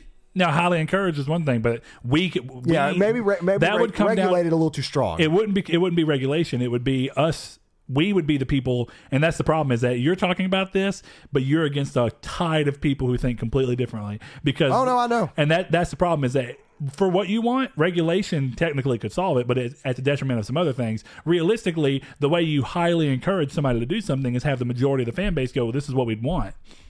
So well, yeah, and see, here my thing is, is like talking to you and Sean and and. Uh, You're in an echo chamber of people who agree with you to an extent, so it seems odd. No, well, it's not even that agrees with me, but it's it's that I mean, but I do generally, generally agree. Well, with I was gonna you. say that's what I was gonna say is people generally want to see things that they haven't either seen before or they have seen that they get confirm, uh, confirmation on when they're being able to play it. Yep, that's why I didn't care about uh, a lot of stuff leading up to Anthem. Is that like before the release date, I didn't care about it because we saw the C G I trailer that people. Uh, we're talking about when he, where you're working walking through Fort Tarsus, or maybe yep. that's gameplay. I thought it was nope, C G I. It was C G I back in the original announcement. Is that what people it, are comparing? It, that the graphics are like this is so much worse. Yeah, and I'm like, you're comparing it to a C G I cutscene. Yeah, and now maybe that was in engine, but even if it, and I, it may have been in engine, but if it was, it was on a super high end P C at the time that they knew consoles couldn't hit. I don't even know if the P C can handle that, like right now. Maybe not from what they're playing. But anyways, yeah, to, to, T L D R is that like I really wish I'd see games with release dates, and like I'm kind of mad that Sony's pulling out because it's their fault. it's it's to me, it's like you, you misstepped real hard there. Maybe, and but uh, but other people have already pulled out, so it's and, and now a lot of people who've pulled out have gone to their own show, and they're just not doing it under the E three umbrella, right? So that's kind of the weird part. It, unless I get like some P S five news this year, I'm gonna be pretty upset with Sony because this is a real slow year so far. We'll see what happens. Uh, all right, let's see. Next thing, let's um, roll through the rest of this. Uh, man, that all stemmed from the four triple A games. Uh, Ubisoft seemed key seemed keen on keeping up with A C Odyssey's success, with plans for the next update to add New Game Plus, increased level cap from seventy to ninety-nine, and two new mercenary tiers uh, that you can go through. So if you still want to have fun playing it, you can do so. If you haven't bought it yet, maybe it's a good time for you.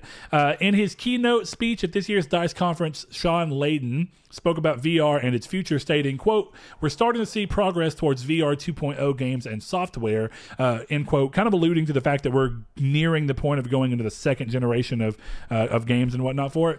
Uh, so if anything, I think that, you know, he he continues on to mention that the games like Astrobot are great foundations for people to build upon. And, you know, Astrobot is a really, really commercially, critically loved game at this point.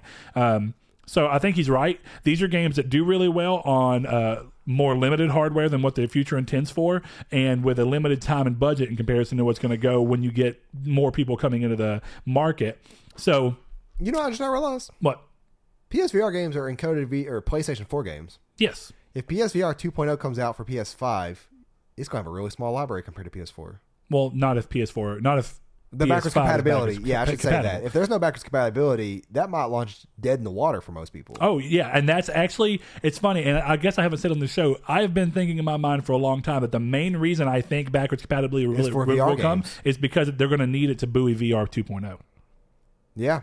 Because if you're if you're getting a P S five that has a V R component, say, and like, you never like played about, the first P S V R, and you heard about all these great games, you can't games. play Astrobot, Beat Saber, Moss, all these other games, Resident Evil seven, unless they get re-released. But then it, that's a that's whole other ball. Like, it's leaving out that up to Capcom for Resident Evil seven. Yep. Uh, whoever makes Beat Saber, you got to leave that up to him. Yep. So, which, you know, if the market's there, they will. Somebody like Beat Saber probably would, but I don't think Capcom, it makes sense for Capcom. Stuff, no. Yeah. Uh, so that's that's kind of what I mean. And that's I, I guess I should have brought that up on that episode where we were kind of giving the ultimatum between the two, but that was kind of aside from the point. I do think that to an extent, backwards compatibility relies on V R. So uh, interesting enough. Um, Speaking of P S V R, though, a number of games were recently announced for it. Five Nights at Freddy Help Wanted P S V R. Uh, that's going to be coming. Uh, it's been rated by the E S R B, but not a date given, so I'd imagine it may stealth drop very soon or be announced with an official date very soon. Chromagun V R, as Saul talked about in the drop, and Space Junkies, uh, alongside Sirento V R, which is like a ninja V R game, and it uses that uh, three D rudder movement controller that we talked about uh, in the reader mail. That little, and it makes sense because you kind of slightly move your feet to sneak. It would Excuse be a cool me. part. It's not doesn't force you to play with it.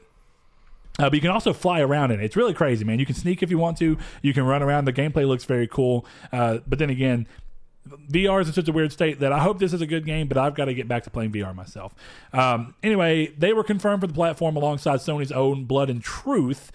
With um, with that coming, it should lead to another great year for the headset, and again talks about why V R two needs P- the V R one library. Yeah. Um, great news for Gunfire Games. Next up, though, Darksiders three has broken even and performed within T H Q Nordic's expectations for the game. Uh, so anybody who played it and was hoping that you may get that Darksiders four with Strife, it seems like there's a good chance. Um, and it also seems like T H Q Nordic were smart enough to give them a budget uh, that, and the team wanted to make a game or could make a game that was within a budget that would give the series a future.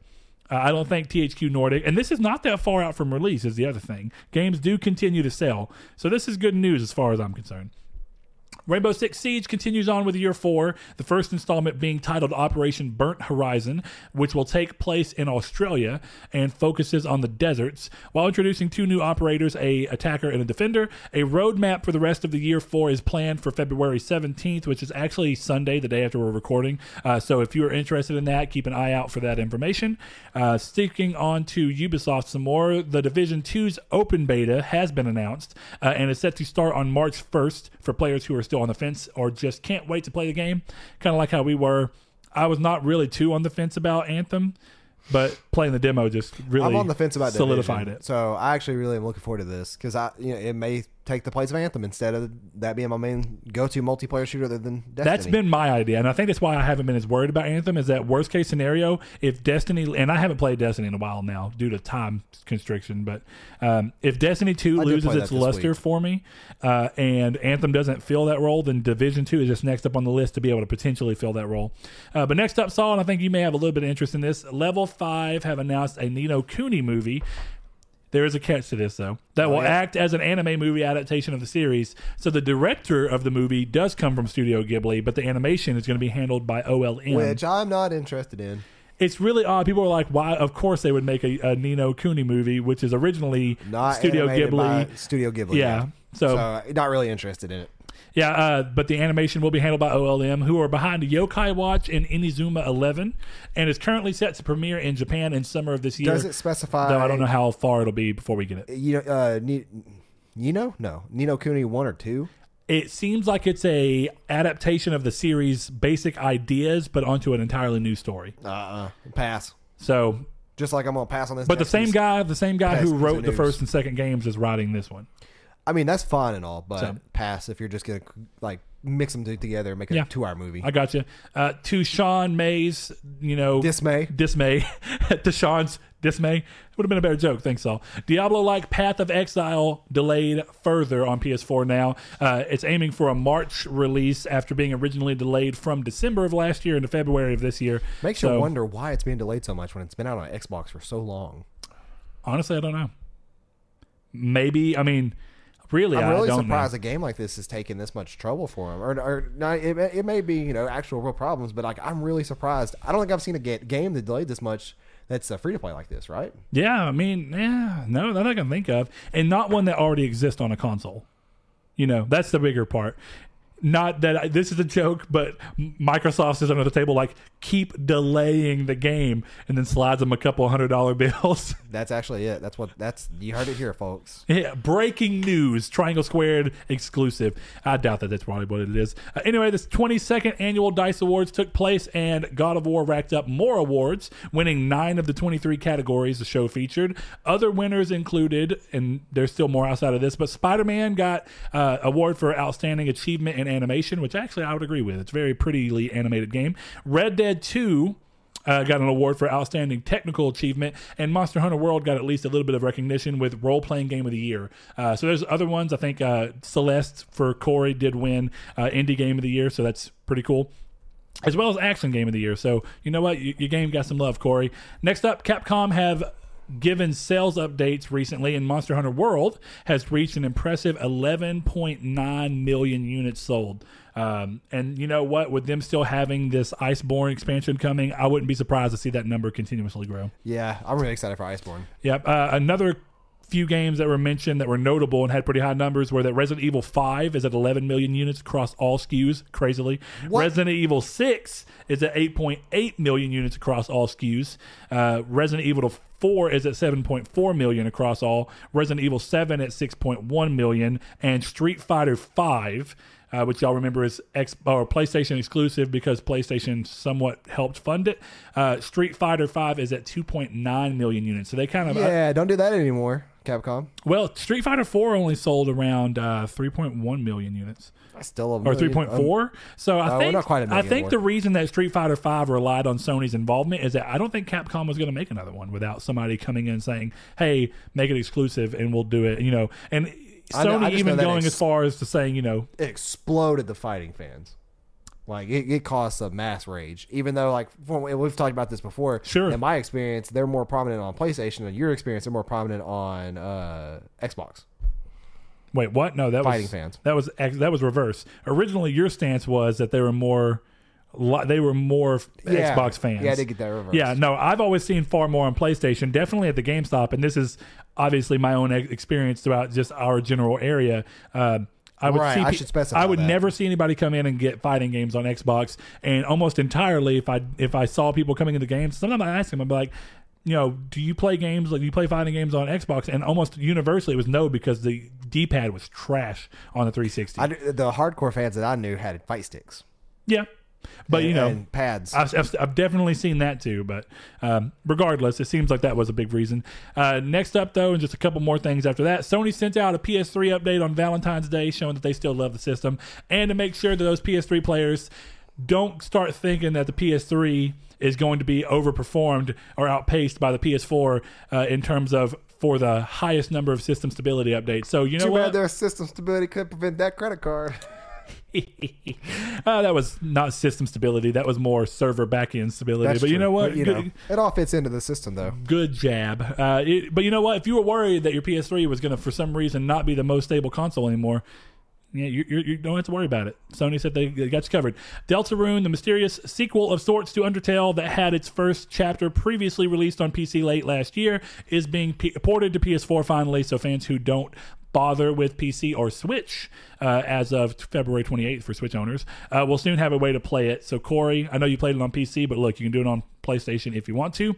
Uh, I'm excited for this next one, even though I've I am too like, not really, been able to even play Hollow Knight really yet. And I like the way this is going. It's going very similar to another retro style game that you platformer. love. Yeah, Sh- Shovel Knight. Yeah, I thought the same thing, dude. But this is handled a little differently. This is going to be a full on a sequel instead of Shovel Knight, and I didn't play it, but I knew from seeing it they handled it every one of them as pseudo sequels through D L C. Well, right, but they were all they were all character changes. It's it's rough to say sequel without saying a whole lot about it. Well, that's There's, why I said that's why I said pseudo sequel. Well, I wouldn't even consider it a pseudo sequel. I would consider somewhat like, man, the way they consider it is essentially new campaigns within the existing game. I don't want to ruin Shovel Knight for anybody, but I'm just going to tell you right now, Plague Knight.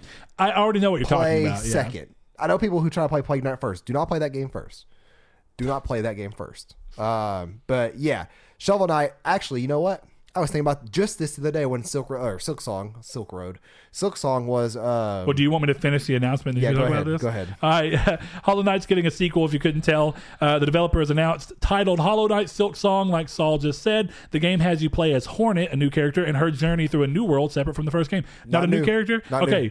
Well, a new protagonist. Yeah, yeah. Hornet, you all will know as being in the original Hollow Knight. I haven't played the game yet, so that's my bad. He's real, you're bad. Uh, I was thinking about this the other day, though, when this was announced. I like, I still like Shovel Knight better than Hollow Knight? Hollow Knight. Yeah, good for you, dude. Shovel Knight is a really good game. I mean, I have no problems with Shovel Knight. It just doesn't look at my game. I've never played it. I, dude, I will say it. that. You need to play it. Listen to the soundtrack. But I've Corey, looked at you it. You never played the game. You need to play it. I've looked at it a million times. I've watched gameplay videos. It just does not strike me. Dude, at I, all. I have bought Shovel Knight on Xbox three sixty. I know. D S or three D S, Switch, P S Vita, and P S four. Technically, I think the P S Vita and P S four doesn't count because I think it's cross-buy. I'm pretty sure it is. But I played it on all those consoles. It's a good game. Yeah, I've got you. But, you know, I don't know. It, it It very well could be one of those games where stretch. you can see it on screen a million times, but it never clicks with you. It's like that thing where it's like let for it some reason putting it in your hands is what makes it click with you. But, no, let it click with you. I mean, I'd have to put it in my hands to let it click with me. That's what I'm saying. I'd have to play it. So all this is going towards what you wanted while you stretch over there. Long-delayed Kickstarter game. This is the last thing on the news. Bloodstained Ritual of the Night has finally been given a release window of summer twenty nineteen. Hopefully that doesn't move back anymore. Alongside a new trailer showing off the game in all of its glory. So if you've been curious about that, there you go. Um, hopefully it comes out. It showed off the two point five D you know, animation. But when it goes into that full three D in a couple of areas, I was actually kind of impressed. It looks cool. It looks, yeah. Get over here. They can't hear you. I'm still stretching. Saul apparently has to stretch a million. Uh, he worked all day. I shouldn't be so hard on him. He came over here to record just for you guys. You know what? Dedication to his craft, well, right there. And you can pop your back easily. I cannot. I hey, you know what? I don't know that that's a good thing, but I can also pop my neck easily. But I can't do that either. You you may see me if you watch the show. I did it too recently. Occasionally tilt my head on either side and I'm trying to pop my neck. Every now and then it works. Most of the time it doesn't. I assume you hear mine every time that it happens and you just don't say anything. Yeah, I hear a lot. I can't I can't deal with like my joints. I wish they would pop and, and like ugh, I want that relief. I can do it with my hands, no problem. I can do it with my wrist, no problem. I can do it with my feet. Speaking of relief, have you seen the memes from that abducted in plain sight? Abducted in plain sight? Yeah, I'll talk to you about it after the show. Okay. All right, now we're going to move into the uh, what has now come the main topic, even though I think at this point you could end up talking about Sony's E three. We inadvertently had that end up being the uh, subject of, or you know, a, a main topic of the episode. Uh, but Saul is the one who took this. I want to let the onus go on him. But essentially, we're going to be talking about our plans for episode one hundred and kind of live spitballing some of the ideas that we've had and some of the ideas that we've heard uh, on Discord and stuff like that. Uh, so with that said, Saul, you want to lead her off? Sure. So we are thinking about live streaming the entirety of pretty much our Friday night. So this is going to go live on Monday, and then in four days, technically five if you're one of those people, uh, it, it is going to uh, be live streamed. And what our plan is, I know that a lot of you guys that live on the other side of the globe cannot uh, or might not be able to attend to this because it might be too late in your time zone. But what we're thinking is that around six p.m. Central Time, we will start streaming, and we will probably stream to a comfortable time, like we we within within two-ish hours. I would say within yeah within two-ish hours. So episode one hundred will still be a somewhat regular length episode. Uh, but there's a, there's a reason. There will be yeah there is a reason. There will be no structure to that episode at all. If I if I had to say it, I don't want news. I don't want drop. No, none of that's going on. But yeah. There are ideas that we've gotten from the community as well as ideas that we've you know spitballed across the board. Um, so are you looking at them? Yeah, yeah. But as far as like what I had in mind is that I feel like we it's we did one of these and I really really liked the format. It's, it was a random episode. As a matter of fact, it was like within our first thirty to forty episodes where we just got on and we didn't have a topic to discuss. We just got on and hung out with each other and talked about the games we were playing and uh, everything about like our week and stuff. And it's essentially what our off-topic podcast is. But we went on the live stream on Twitch where you guys can watch us. Now, for those that can't make it, I should specify, I was going to specify this before. Um, you will still be able to see the episode on Mondays at noon Central um, and ten a.m. P S T uh, because like uh, we're not going to just not upload it. However, like my idea in my head is it's going to work is that Brett gets off work uh, at like four thirty. I get off work at four that day. We'll meet up here at five or like five fifteen or something. We'll get everything set up. So at six o'clock, we're ready to stream. And then we will end the episode when we are done. However, we're not done for the night. So what we plan on doing is maybe going and grabbing some pizza and some like refreshments. And we'll, we'll throw them on the table. We'll just be sitting here chilling, eating. If you watched our E three from two thousand sixteen, you might remember us doing that. We ate pizza and watched the stream. But what we'll do is the long talked uh, about and finally releasing Saw Plays for or Saw Full Plays Dark Souls three. Now, I have gotten pretty good at running that game, so I'm not going to say it's going to take forever, but I will be able to beat the game quicker than what we previously mentioned. I'm, I don't want to give off times because I I kind of I don't want to meet a standard. Yeah, but I have a standard. You want to exceed your own personal standard. I want to exceed my own personal standard, and I do. Uh, it was episode thirty-seven for the random episode, but um, I do want to. Uh, God, I don't want to get so long ago. It was. But I don't I don't want to get everybody's hopes up. I don't want to say we'll be here for two hours playing a game or three hours or four hours and then it being shorter, longer, whatever have you. So that one will be more, more, the most freeform, I think. That one will be here probably another four hours just hanging out and chatting with you guys while I play Dark Souls. Brett kind of tended to the chat, and I'll kind of be able to tend to the chat whenever I'm in load screens and stuff. But I will mainly, be here to give you moral support. Me. I will give you. I'll be here to give you moral support as far as well as uh, the chat support. Or if they really just hate you and they want you to, or they hate your playthrough and they want to see you die, then I will. You know, I'll offer up what the community gives me. No, I'm so, we're we're a positive place, so I may throw a couple jabs in there here. You and can there. throw some jabs in there. Just don't kill me if I'm on a middle of a run. It could be like, from what I've been trying to do with Dark Souls three, like one or two deaths is just like, it's so infuriating. I just quit out and restart because it's literally quicker for me to get my bearing to restart the entire game than to than try and come to, back from a yeah, death. Than, well, some deaths, some areas, some I'll point them out too. But what I plan on is having full on narration uh, for those that like Saw plays. I'm going to give you right now, Pontiff Sullivan is where you're going to die. Oh, probably so. But he still gives me troubles. I hate him so Dude, much. He still gives me troubles. As a matter of fact, that whole entire area, like, Is, is annoying. Um, not as annoying as some other areas in the game that are relatively easy that I should be able to get through. Like uh, some time. Okay, so you you played and beat the game. Yep. So I can get to the Crystal Sage's bonfire in ten minutes or less. Nice. So nice. That should be able to like get you an idea of where I'm going. Yeah. Um. Now, now I don't mean beat Crystal Sage's in ten minutes or less. No, That's but you can to get the bonfire to it. Up yeah, the hill from. I've got you. Um. So I said ten minutes. I'd say twenty minutes. I just now realized I'm thinking I can get.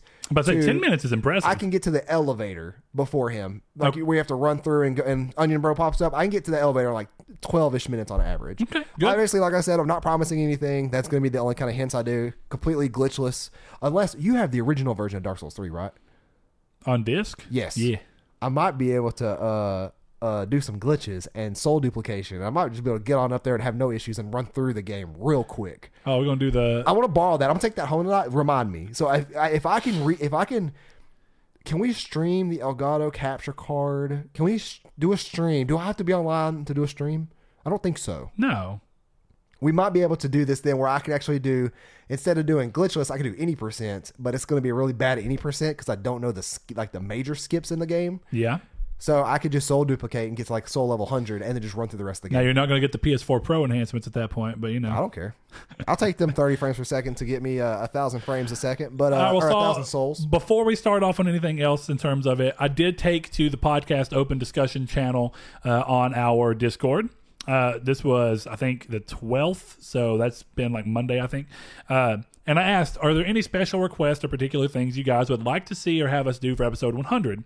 We should be streaming, which we now know we are for sure doing. Uh, if it all goes to plan, and I say if it all goes to plan, that's also if we don't have weird technical issues because we've not streamed in the new studio yet. Yeah, um, so like that's something I am we're spending gonna... the whole week after work trying to set up and do these tests yeah. so that day of we don't have problems. But anybody who's seen Dark... the stream before, there could be... People don't realize how close we were doing to doing the full play of Dark Souls three. And oh. and literally having to give up on it as we figured it out. At that point, we were like, we figured it out like two hours later. But we spent later. two and a half hours yeah, figuring it two out. Two hours later, and we were like, this is ridiculous. So we actually at least now know that like the streaming should be easily. But y'all know y'all know the Triangle Squared schedule. If, if, unless we say live now and we say six o'clock, you better be there at six thirty. um, Look, we're really hoping not. We're going to put it in Discord. We're going to put it on uh, Twitter, Twitter, Facebook. Facebook and we. Well, I could even film a very short selfie video about, like, hey, guys, we're live on Twitch. In the link.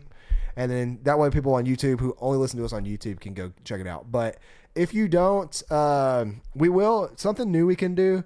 Um Since you're uploading this, or you always upload, but since you're doing the thumbnail this week instead of me, throw our Twitch in the description. For those that don't have it, they can come back to reference this video. I think the Twitch is in our description. I don't think it is. I'm fairly positive, but I, I mean, might be wrong. I don't think the Twitch has ever been in our description uh, y'all tell of, our, Saul, of our episodes. Y'all tell Saul he's wrong. Okay, well, we'll go We'll go in here and look real quick. Why are you going to give us a, a, a watch? I got you, Discord server and Patreon. You are conflating numbers, sir. I don't care. And, he, right. and he complaining too. But uh, yeah, um, I'm complaining. Inflating. I, I said conflating. Yeah, I, I, inflating I, I, numbers. It was weird, but I ran with it. But yeah, I had to inflate or deflate that number too, right there. But um, yeah, like what we plan on doing is having just a lot of fun, a very chill stream, interacting a lot with our audience. So if you guys are yeah, we've YouTube done videos, we've and, done a live stream before, viewers, yeah, of, of live streamed episode. I don't know what episode it was. Uh, it was just something we did for fun to see and try out. Uh, I loved it. It was very fun, and I think that it's saving, you know. Here lately, we've been so topically driven, and we used to do every now and then some kind of fun casual episodes. And I do like the topical ones because I think they spur better discussion, um, which I do like. I mean, that's essentially the plan of what the show is. I want to leave this either having had fun or had a discussion that I feel like was was interesting and got us somewhere. Me and Saul's discussion about E three earlier was interesting was enough. Was completely off the uh, cuff. And it wasn't even planned. And that's kind of like, you know, the idea is to just come in and, and talk about things that by the time that we're done, we feel like we did something uh, with y'all's time and ours as well. Um, but, you know, the upside of doing something like this is that it's meant to be more community driven, because we wouldn't have got to, a, you know, one hundred episodes without...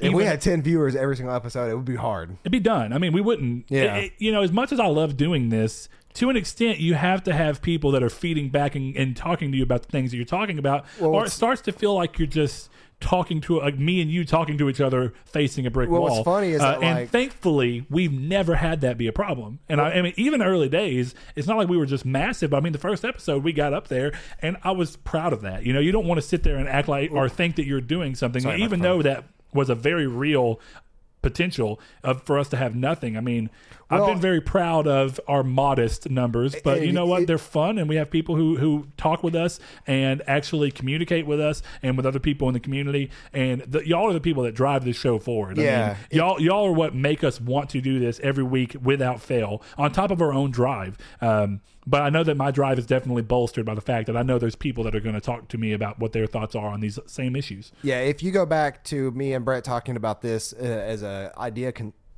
a conceptual idea on the st- on his stoop, the weekend before we recorded the first pilot episode or whatever, episode one, that y'all haven't seen yet. Oh, episode zero. Episode yeah. zero. Um, I pretty much told Brett, like, in six months to a year, if we're not like... if we don't have a huge community or even a community at all, and we're still under like thirty views and we're not getting any interaction, I'm done.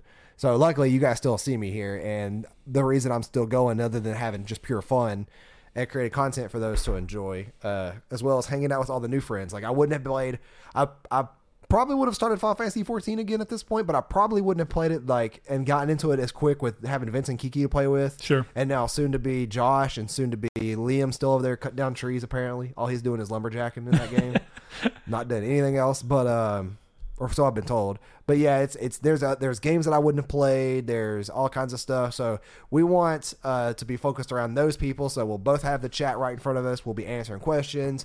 Will be uh, it will be loose out. form. I mean, we will. It'll be more form to our reader mail, so more adult oriented in a sense instead of well, with the the potential to go there. Essentially, the potential to go there. It's not I, that we're going to go in with the express intents of doing those. I'm things, still not going to try to cuss on show just in case there are people who um, are not offended by that, but who who get uncomfortable by that. Because I, this will be uploaded as a standard episode in the long run. Now it's a yeah. different format of episode because of what it is, but uh, you know. I definitely agree. There's been a lot of interesting people I like talking to. I, I mean, I love hearing World End's ideas on different things. I, I, one of my favorite things is that we still have Blake uh, listening every week, giving his thoughts from an entirely though, different side yeah, of the aisle. Even though he is the uh, he is the Xbox guy. And yeah, I mean, he doesn't even have a PlayStation anymore. And I don't say that begrudgingly or anything. I appreciate, and I actually think that that's a great thing. And I've said this before, but I love the idea of someone. I, I think to. Two different things. It proves that we're not just incredibly biased, and we it's impossible to say we're not biased towards PlayStation. Yeah. I think we know that. Um, but there's a difference between being able to see your bi- bias and try and work around it and navigate it and view things from a reasonable standpoint as often as possible. And I think maybe sometimes we both fail to be reasonable, but it's part of existing. You know, you're going to roll through things, and maybe the next day you're like, why the hell was I so... dead set on that mindset, but I well, think it's, it's even for the like, most part we do a good job of, of straddling that line. And I think the fact that we can have like some somebody like Blake listen to us every week and give great constructive feedback to his thoughts on the topics, understanding where we're coming from, and when we do criticize Microsoft, which of course we do, we criticize PlayStation plenty of times as well. Um, I'm way more prone on calling them out because there's you know yeah it's it's very but we, similar. But we call out like we say we always call out to we what we think we is good it. or bad. I mean if yeah. we think Nintendo's doing great. We, crawl, we we tell Nintendo they're doing great. Yeah, you know we, we don't tell Nintendo, but we tell you that we think Nintendo's doing great. Yeah, we think you know if we think Sorry, that Miyamoto. Microsoft made a, star, a smart move, we have no problem saying that we think this is a solid move, or that you know like we said, Microsoft had a solid uh, E three well, conference yeah. this year. It, so I like that we have people like Blake, Liam. I just I, I love that we have a community that we can bounce stuff off to, and I'm also glad. And then I'll let you talk, but I, I'm also glad that. Um, my phone not going off. Naturally, this episode ended up kind of having both things. This main topic is a little more, uh, is a little less driven for the people that do like our topical stances. I'm glad that we had that little E three bit in the middle because it gives us a, a straddle of both. Yeah, and but that's and that's continue. What I was going to say is that like what I like about it is that even if like everybody's opinions are completely different, everybody's opinions can change if they're educated properly or they grow older and they can see more truth behind the, the opinion they had. And some things and, that are just completely opinion because they always will be, will just change over time as well. Right, yeah, and that's what I like about it the most. There are going to be lots of people who are going to say that, oh, well, I don't agree with Saul on the E three thing. That's fine. Like, we can disagree. We can have conversations about disagreeing. And um, to go back, saying regulated, probably a little too harsh, or to say you can't be there unless you got dates, probably a little too harsh. Uh, but I, I, there are going to be people who are going to be like me who are going to say, yeah, it's better to go into uh, E three with release dates and to know when you're playing these games than it is without. And it's better to uh, to go into that mindset. And then there are going to be people, people who saying that like if, if, if they're a business, what they need to do is release these big titles doesn't mean or doesn't need to know when they're releasing them, but we're going to get them soon. And that's all that matters. And either standpoint's fine because at the end of the day, we're having conversation about things we love, regardless of if it's, oh, you think my opinion's bad or I think your opinion's bad, whatever it is, they're all opinions and we still all get along so well. Yeah. Our general rule when we're navigating anything is that we just, everybody respect each other's opinions because you don't have to think that they're good opinions. You don't have to agree with the opinions. You have to respect them as long as they're respecting you. And, and that's essentially the, the, the give and take of it all. It's what we try and, and preach is that me and Saul can disagree all day long, but I respect Saul where he's coming from. And I try my best to, even if I want to voice my dissent or dis- disagreement with it, that I can say, well, I, I may even tell him why I think that I disagree with him, that he, and that I may even think that he's coming at it the wrong way, but I still respect what he's coming at it from. Yeah. It doesn't mean that I don't agree with him, and I love and that. that. That's but, some of people's favorite things is when we disagree yeah, and have debates and disagreements. Show. But you this know what? Is also why I talk a lot with the, the laptop in front of me because I'm a very hands talky person. I just now realized that looking at the monitor, I was like, when, when you have a mouse pad to whole, kind of fidget. Yeah, like I, I had a fidget, I fidget, or like when I used to have my. For those that have been with us a long time, you remember I used to carry my little notebook around that um that I would actually use a pen and paper and write stuff down with, and uh, I used to like have the pen and play with the pen in my hand. Yeah. And now I, I have my ring that I can kind of dis- do like this with. This is really bad, but like I just like playing my ring. So I'm a very fidgety and hands talky person, which comes in comes in handy because when we when I play Dark comes Souls comes in handy. You're gonna shut the hell up. We're, you're gonna see some cool stuff uh, that I could do with the controller. Um. That is R-rated. Okay. yes, All I was right. Gonna, I was going to hope you would catch that. Okay. It seemed like you drifted off there, but no, I got you. Everybody, uh, I'm just getting into reading the idea. So yeah, uh, I was gonna say, go ahead and finish your. I was going to say, aside from these ideas, why don't y'all all submit us ideas on the uh, YouTube comments, on our Discord for those that haven't already, and then on Twitter, Facebook, wherever you can reach us. And some of these ideas tie into things we've talked about in the past anyway. So why not do them on episode one hundred? I think that's a great idea. Um, one of the things I want to do. I'll get to after this, so hopefully I'll remember that, so I'll try and remember that. Um, but Liam says live, so we kind of got that covered. Thanks, Liam. Uh, Miss Sarah says gamer cat. So really what, what's going on is podcast cat. Podcast cat is important, okay? We have to... I'm proud of you, Saul. Um Podcast Cat is very important. I really, I think that we need Podcast Cat uh, for people who have been with us a long time in our old studio for sure. Uh, and then we started trying to make ways around it just so we wouldn't get too distracted. Uh, Tabby used to come in almost every episode. Checking off two marks there so far. This is going to be an easy episode. Yeah. Yeah, she used to come in and hop in our laps and hop on the table and uh, knock over the camera or like. Fidget with it. Yeah, I was gonna say fidgeting. Never knocked. Yeah, she it never over. knocked it over, thankfully. Uh, and then the good old days for you people. Uh, I think we stopped recording or maybe edited it out because we try not to edit the show. We liked it to be you know, what we really say in raw. Uh, but there was an episode where Grandpa just opened the door. We edited that out. Midstream. I think we did edit it out. No, we just we did. What what what happened was we I had gotten over here. We started recording and we were more than halfway through. And we didn't edit it out. We refilmed. We went to Amigo Wands and then came back and redid the episode. Because it was early enough in. It was so uh, early in. It was probably episode six or seven. We used to have a taped up sign on the door. This is, this is where like, you get to behind the scenes. It says, do not disturb. And sometimes he would completely ignore that as well. It's funny. You know, if Grandpa was still around, I would actually bring Grandpa in for episode one hundred because he would totally do it. He would just sit here not knowing what was going on in a chair. And I'd let him go after a little bit so he wouldn't just sit here and suffer. But I think he'd have a little bit of fun. We'd have to be yelling though. So, uh, you know. Miss Grandpa, but he was a fun guy. Uh, so Gamer Cat is for sure on there.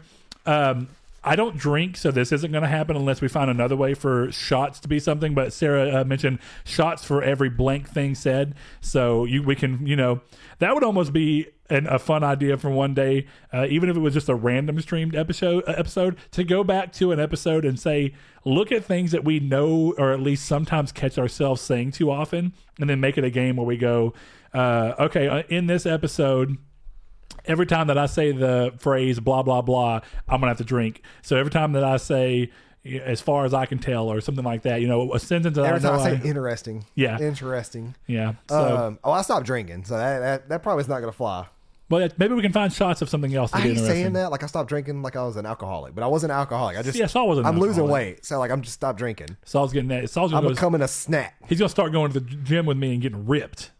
Probably not, but I have this weird super superhuman ability. Like, I don't know what it is, but like if I ever like try to get like lift weights, I automatically see muscle gains like the next day, and I'm not just like swole.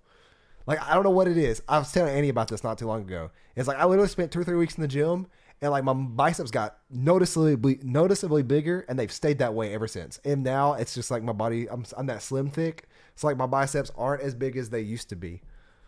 Okay, I'm proud of you, Saul. You should have seen my arms before this. Oh, try, I've seen your arms when you were tiny. I saw you in this before you when you were just tiny in general. Yeah. Uh, next up, though, uh, let's see. Favorite episodes, least favorite episodes you've done, which would be kind of interesting to look through and see. Um, live stream a co-op. Now, we probably won't be live streaming a co-op due to our timing. Uh, and we were originally going to, just to be transparent, we were originally going to aim to do this on Saturday, but Mister Saul here is getting married to the love of his life, me. I'm kidding. Well, it ain't Saturday either. Specify that. It's March. Yeah. Hold on. I was getting First there. First week of March. I'm not but this when. weekend is going to involve Saul doing a lot of fitting and getting things together for his wedding, which is coming in the, like the next three weeks. Um, so y'all give, give Saul a shout out. If y'all listen to this, however you want to reach out, be it Discord, Twitter, whatever, y'all congratulate Saul. Big man's getting married here soon. We'll do that again on the, I think we'll probably pre-record the weekend before your wedding. We're going to have to. Yeah. We're going to yeah. have to pre-record like Wednesday. Yeah, that's fine. I know. Wednesday or Tuesday. This may be the earliest pre-recorded episode we've ever done. Probably. So it's fine. We'll figure that out. Uh, Saul, I think you'll like this one, and we've talked about it enough. Uh, Saul loves hot stuff, and I am not a big fan of it. Uh, Mister Blake, Captain Chronic, says, eat a hot pepper. You know what? I actually think we may do that. Get one hot pepper in, if, even if just for me, just to see me suffer on camera. Uh, I'd be okay with that.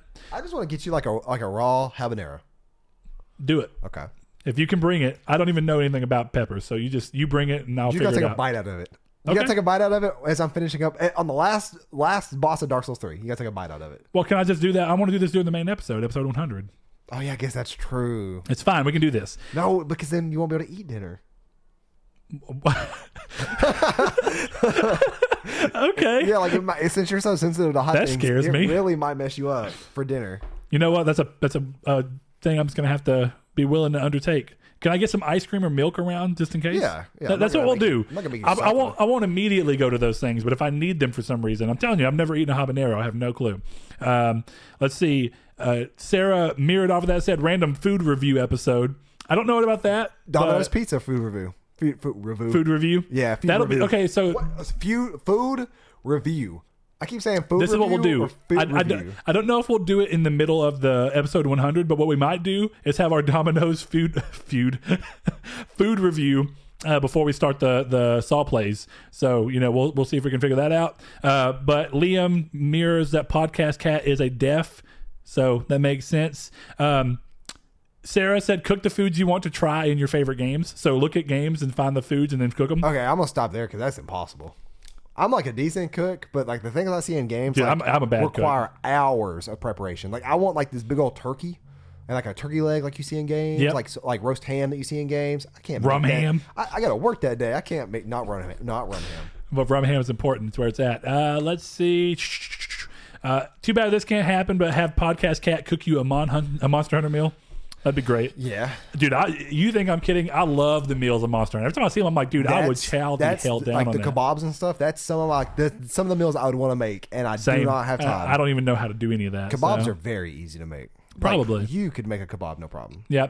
Uh, Liam mentioned that we wouldn't be where we were without Podcast Cat. It's important.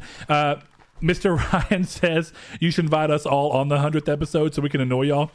If Look, I could actually if, find an easy way to figure out how to do call-ins, I have that. no clue how to do it if, now. If you have a few people on, that'd no, be interesting. If you know where we live, which I hope you don't. But if you do, or you are close contact with us, like one of our Discord buddies, if you want to fly down here to hang out, I do not care. Yeah, don't wrong. I will encourage We're not saying you. that you're going to, but if you do, do it.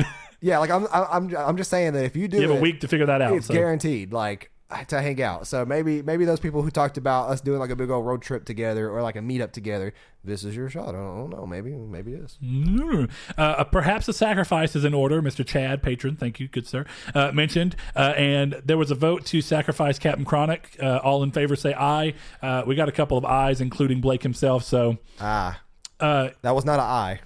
Ugh. Are, are, are uh, you saying I like I want to be the one who sacrificed? I said ah, like okay. Wanted to be sure. Gotcha. Okay, let's see. And I think that was about the end of the main episodes. Let's see. Yep. Podcast Cat was very specific. Wait, Kiki had one down the road, I think, and I'm trying to figure out where it's at. I'm scared.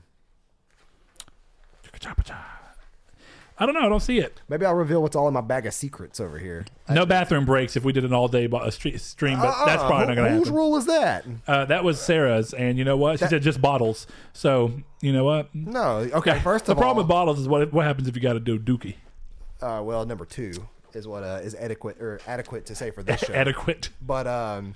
Adequate. No, like, trust me, like, a- after I eat, like, if we're going to be streaming for like four hours after that, like I'm going to go to the bathroom at least some point during that. Yeah, y'all don't realize that Saul has a very it's interesting I- bathroom schedule. It's I B S. Leave me alone. Okay. Well, anyway, I think that's about it. Like we said, if you have any other ideas that you'd like to see us do, I think we'll capitalize on a couple of those. Saul wrote down them, uh, the ones that I think he was definitely into and that we think we could realistically pull off. So if you have, excuse me, any other ideas, let us know. We'll do some thinking of our own. The one thing, boy, I can't do it. Uh, the one thing, Uh, that I wanted to do. Uh, we do giveaways all the time on Twitter. And uh, I know that sometimes, you, you know, we, we do the, the giveaways on Twitter. Again, parts, just to be transparent, you know, our, our essential idea is that uh, the people who do listen to us have a chance to get stuff from that. Uh, and that happens often. Blake has gotten, Blake has won a number Three, of things right? from us. Uh, Kiki's won some stuff from us. Uh, so we've definitely done some of that. Um, I think Josh has won some stuff from us. Uh, we do it for that. We do it to, you know, kind of appreciate the people who do already follow us, but we also do it to try and get new people going towards us. And, you know, be it maybe somebody finds us and they never heard of us before, uh, and then we get a new member of the community. We love the idea of that. Uh, but because of the fact that we normally do that, a lot of the giveaways do end up going towards people. Not to hurry up. We're starting to lag on the monitor over there. Uh-oh. I don't know if that's the monitor lagging in the video, but I don't know. Sorry but to cut you off. We don't normally, you know, we, we've never done anything. We've done one Discord only giveaway, but essentially what's going on. I think it's fine. Uh, look, see, we're we're not made of money. We run on normal equipment. Yeah, I was, just, um, I was looking at the runtime. I wanted right to now. do a giveaway that's going to be specifically geared towards the episode. So the fact that we're live streaming makes it even easier.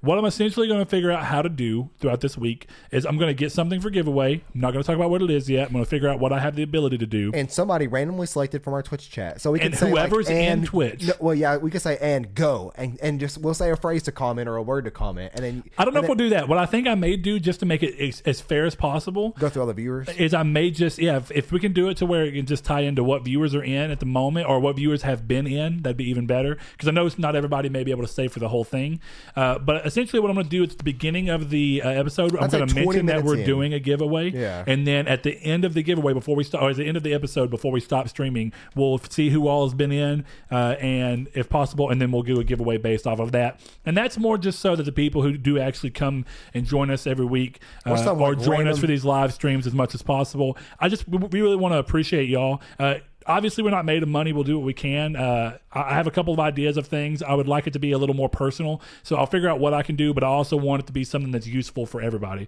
So I will do the best thing that I can for that. Yes, Saul. I did not know Drake Bell did Young Master Eric as his How voice. Did you not know that? I knew that from the immediate, like as soon as they talked about it. Has he it. always been his voice? I caught that. I caught well, no, that. Young Ericus was only in Kingdom Hearts three. But yes, if the from the movie. moment that they started... He was in. He was in Kingdom or Kingdom Cross, Union Cross. No, he wasn't.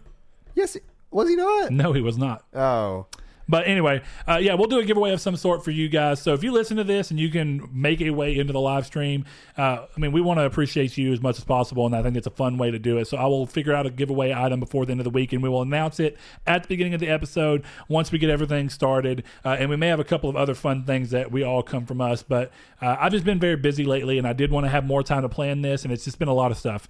Um, So my week is going to be dedicated to doing all the technical stuff that has to happen in the studio to make sure that we can make this stream happen. No issues. My week is going to be dedicated to perfecting my run for Dark Souls three. So do it, Saul.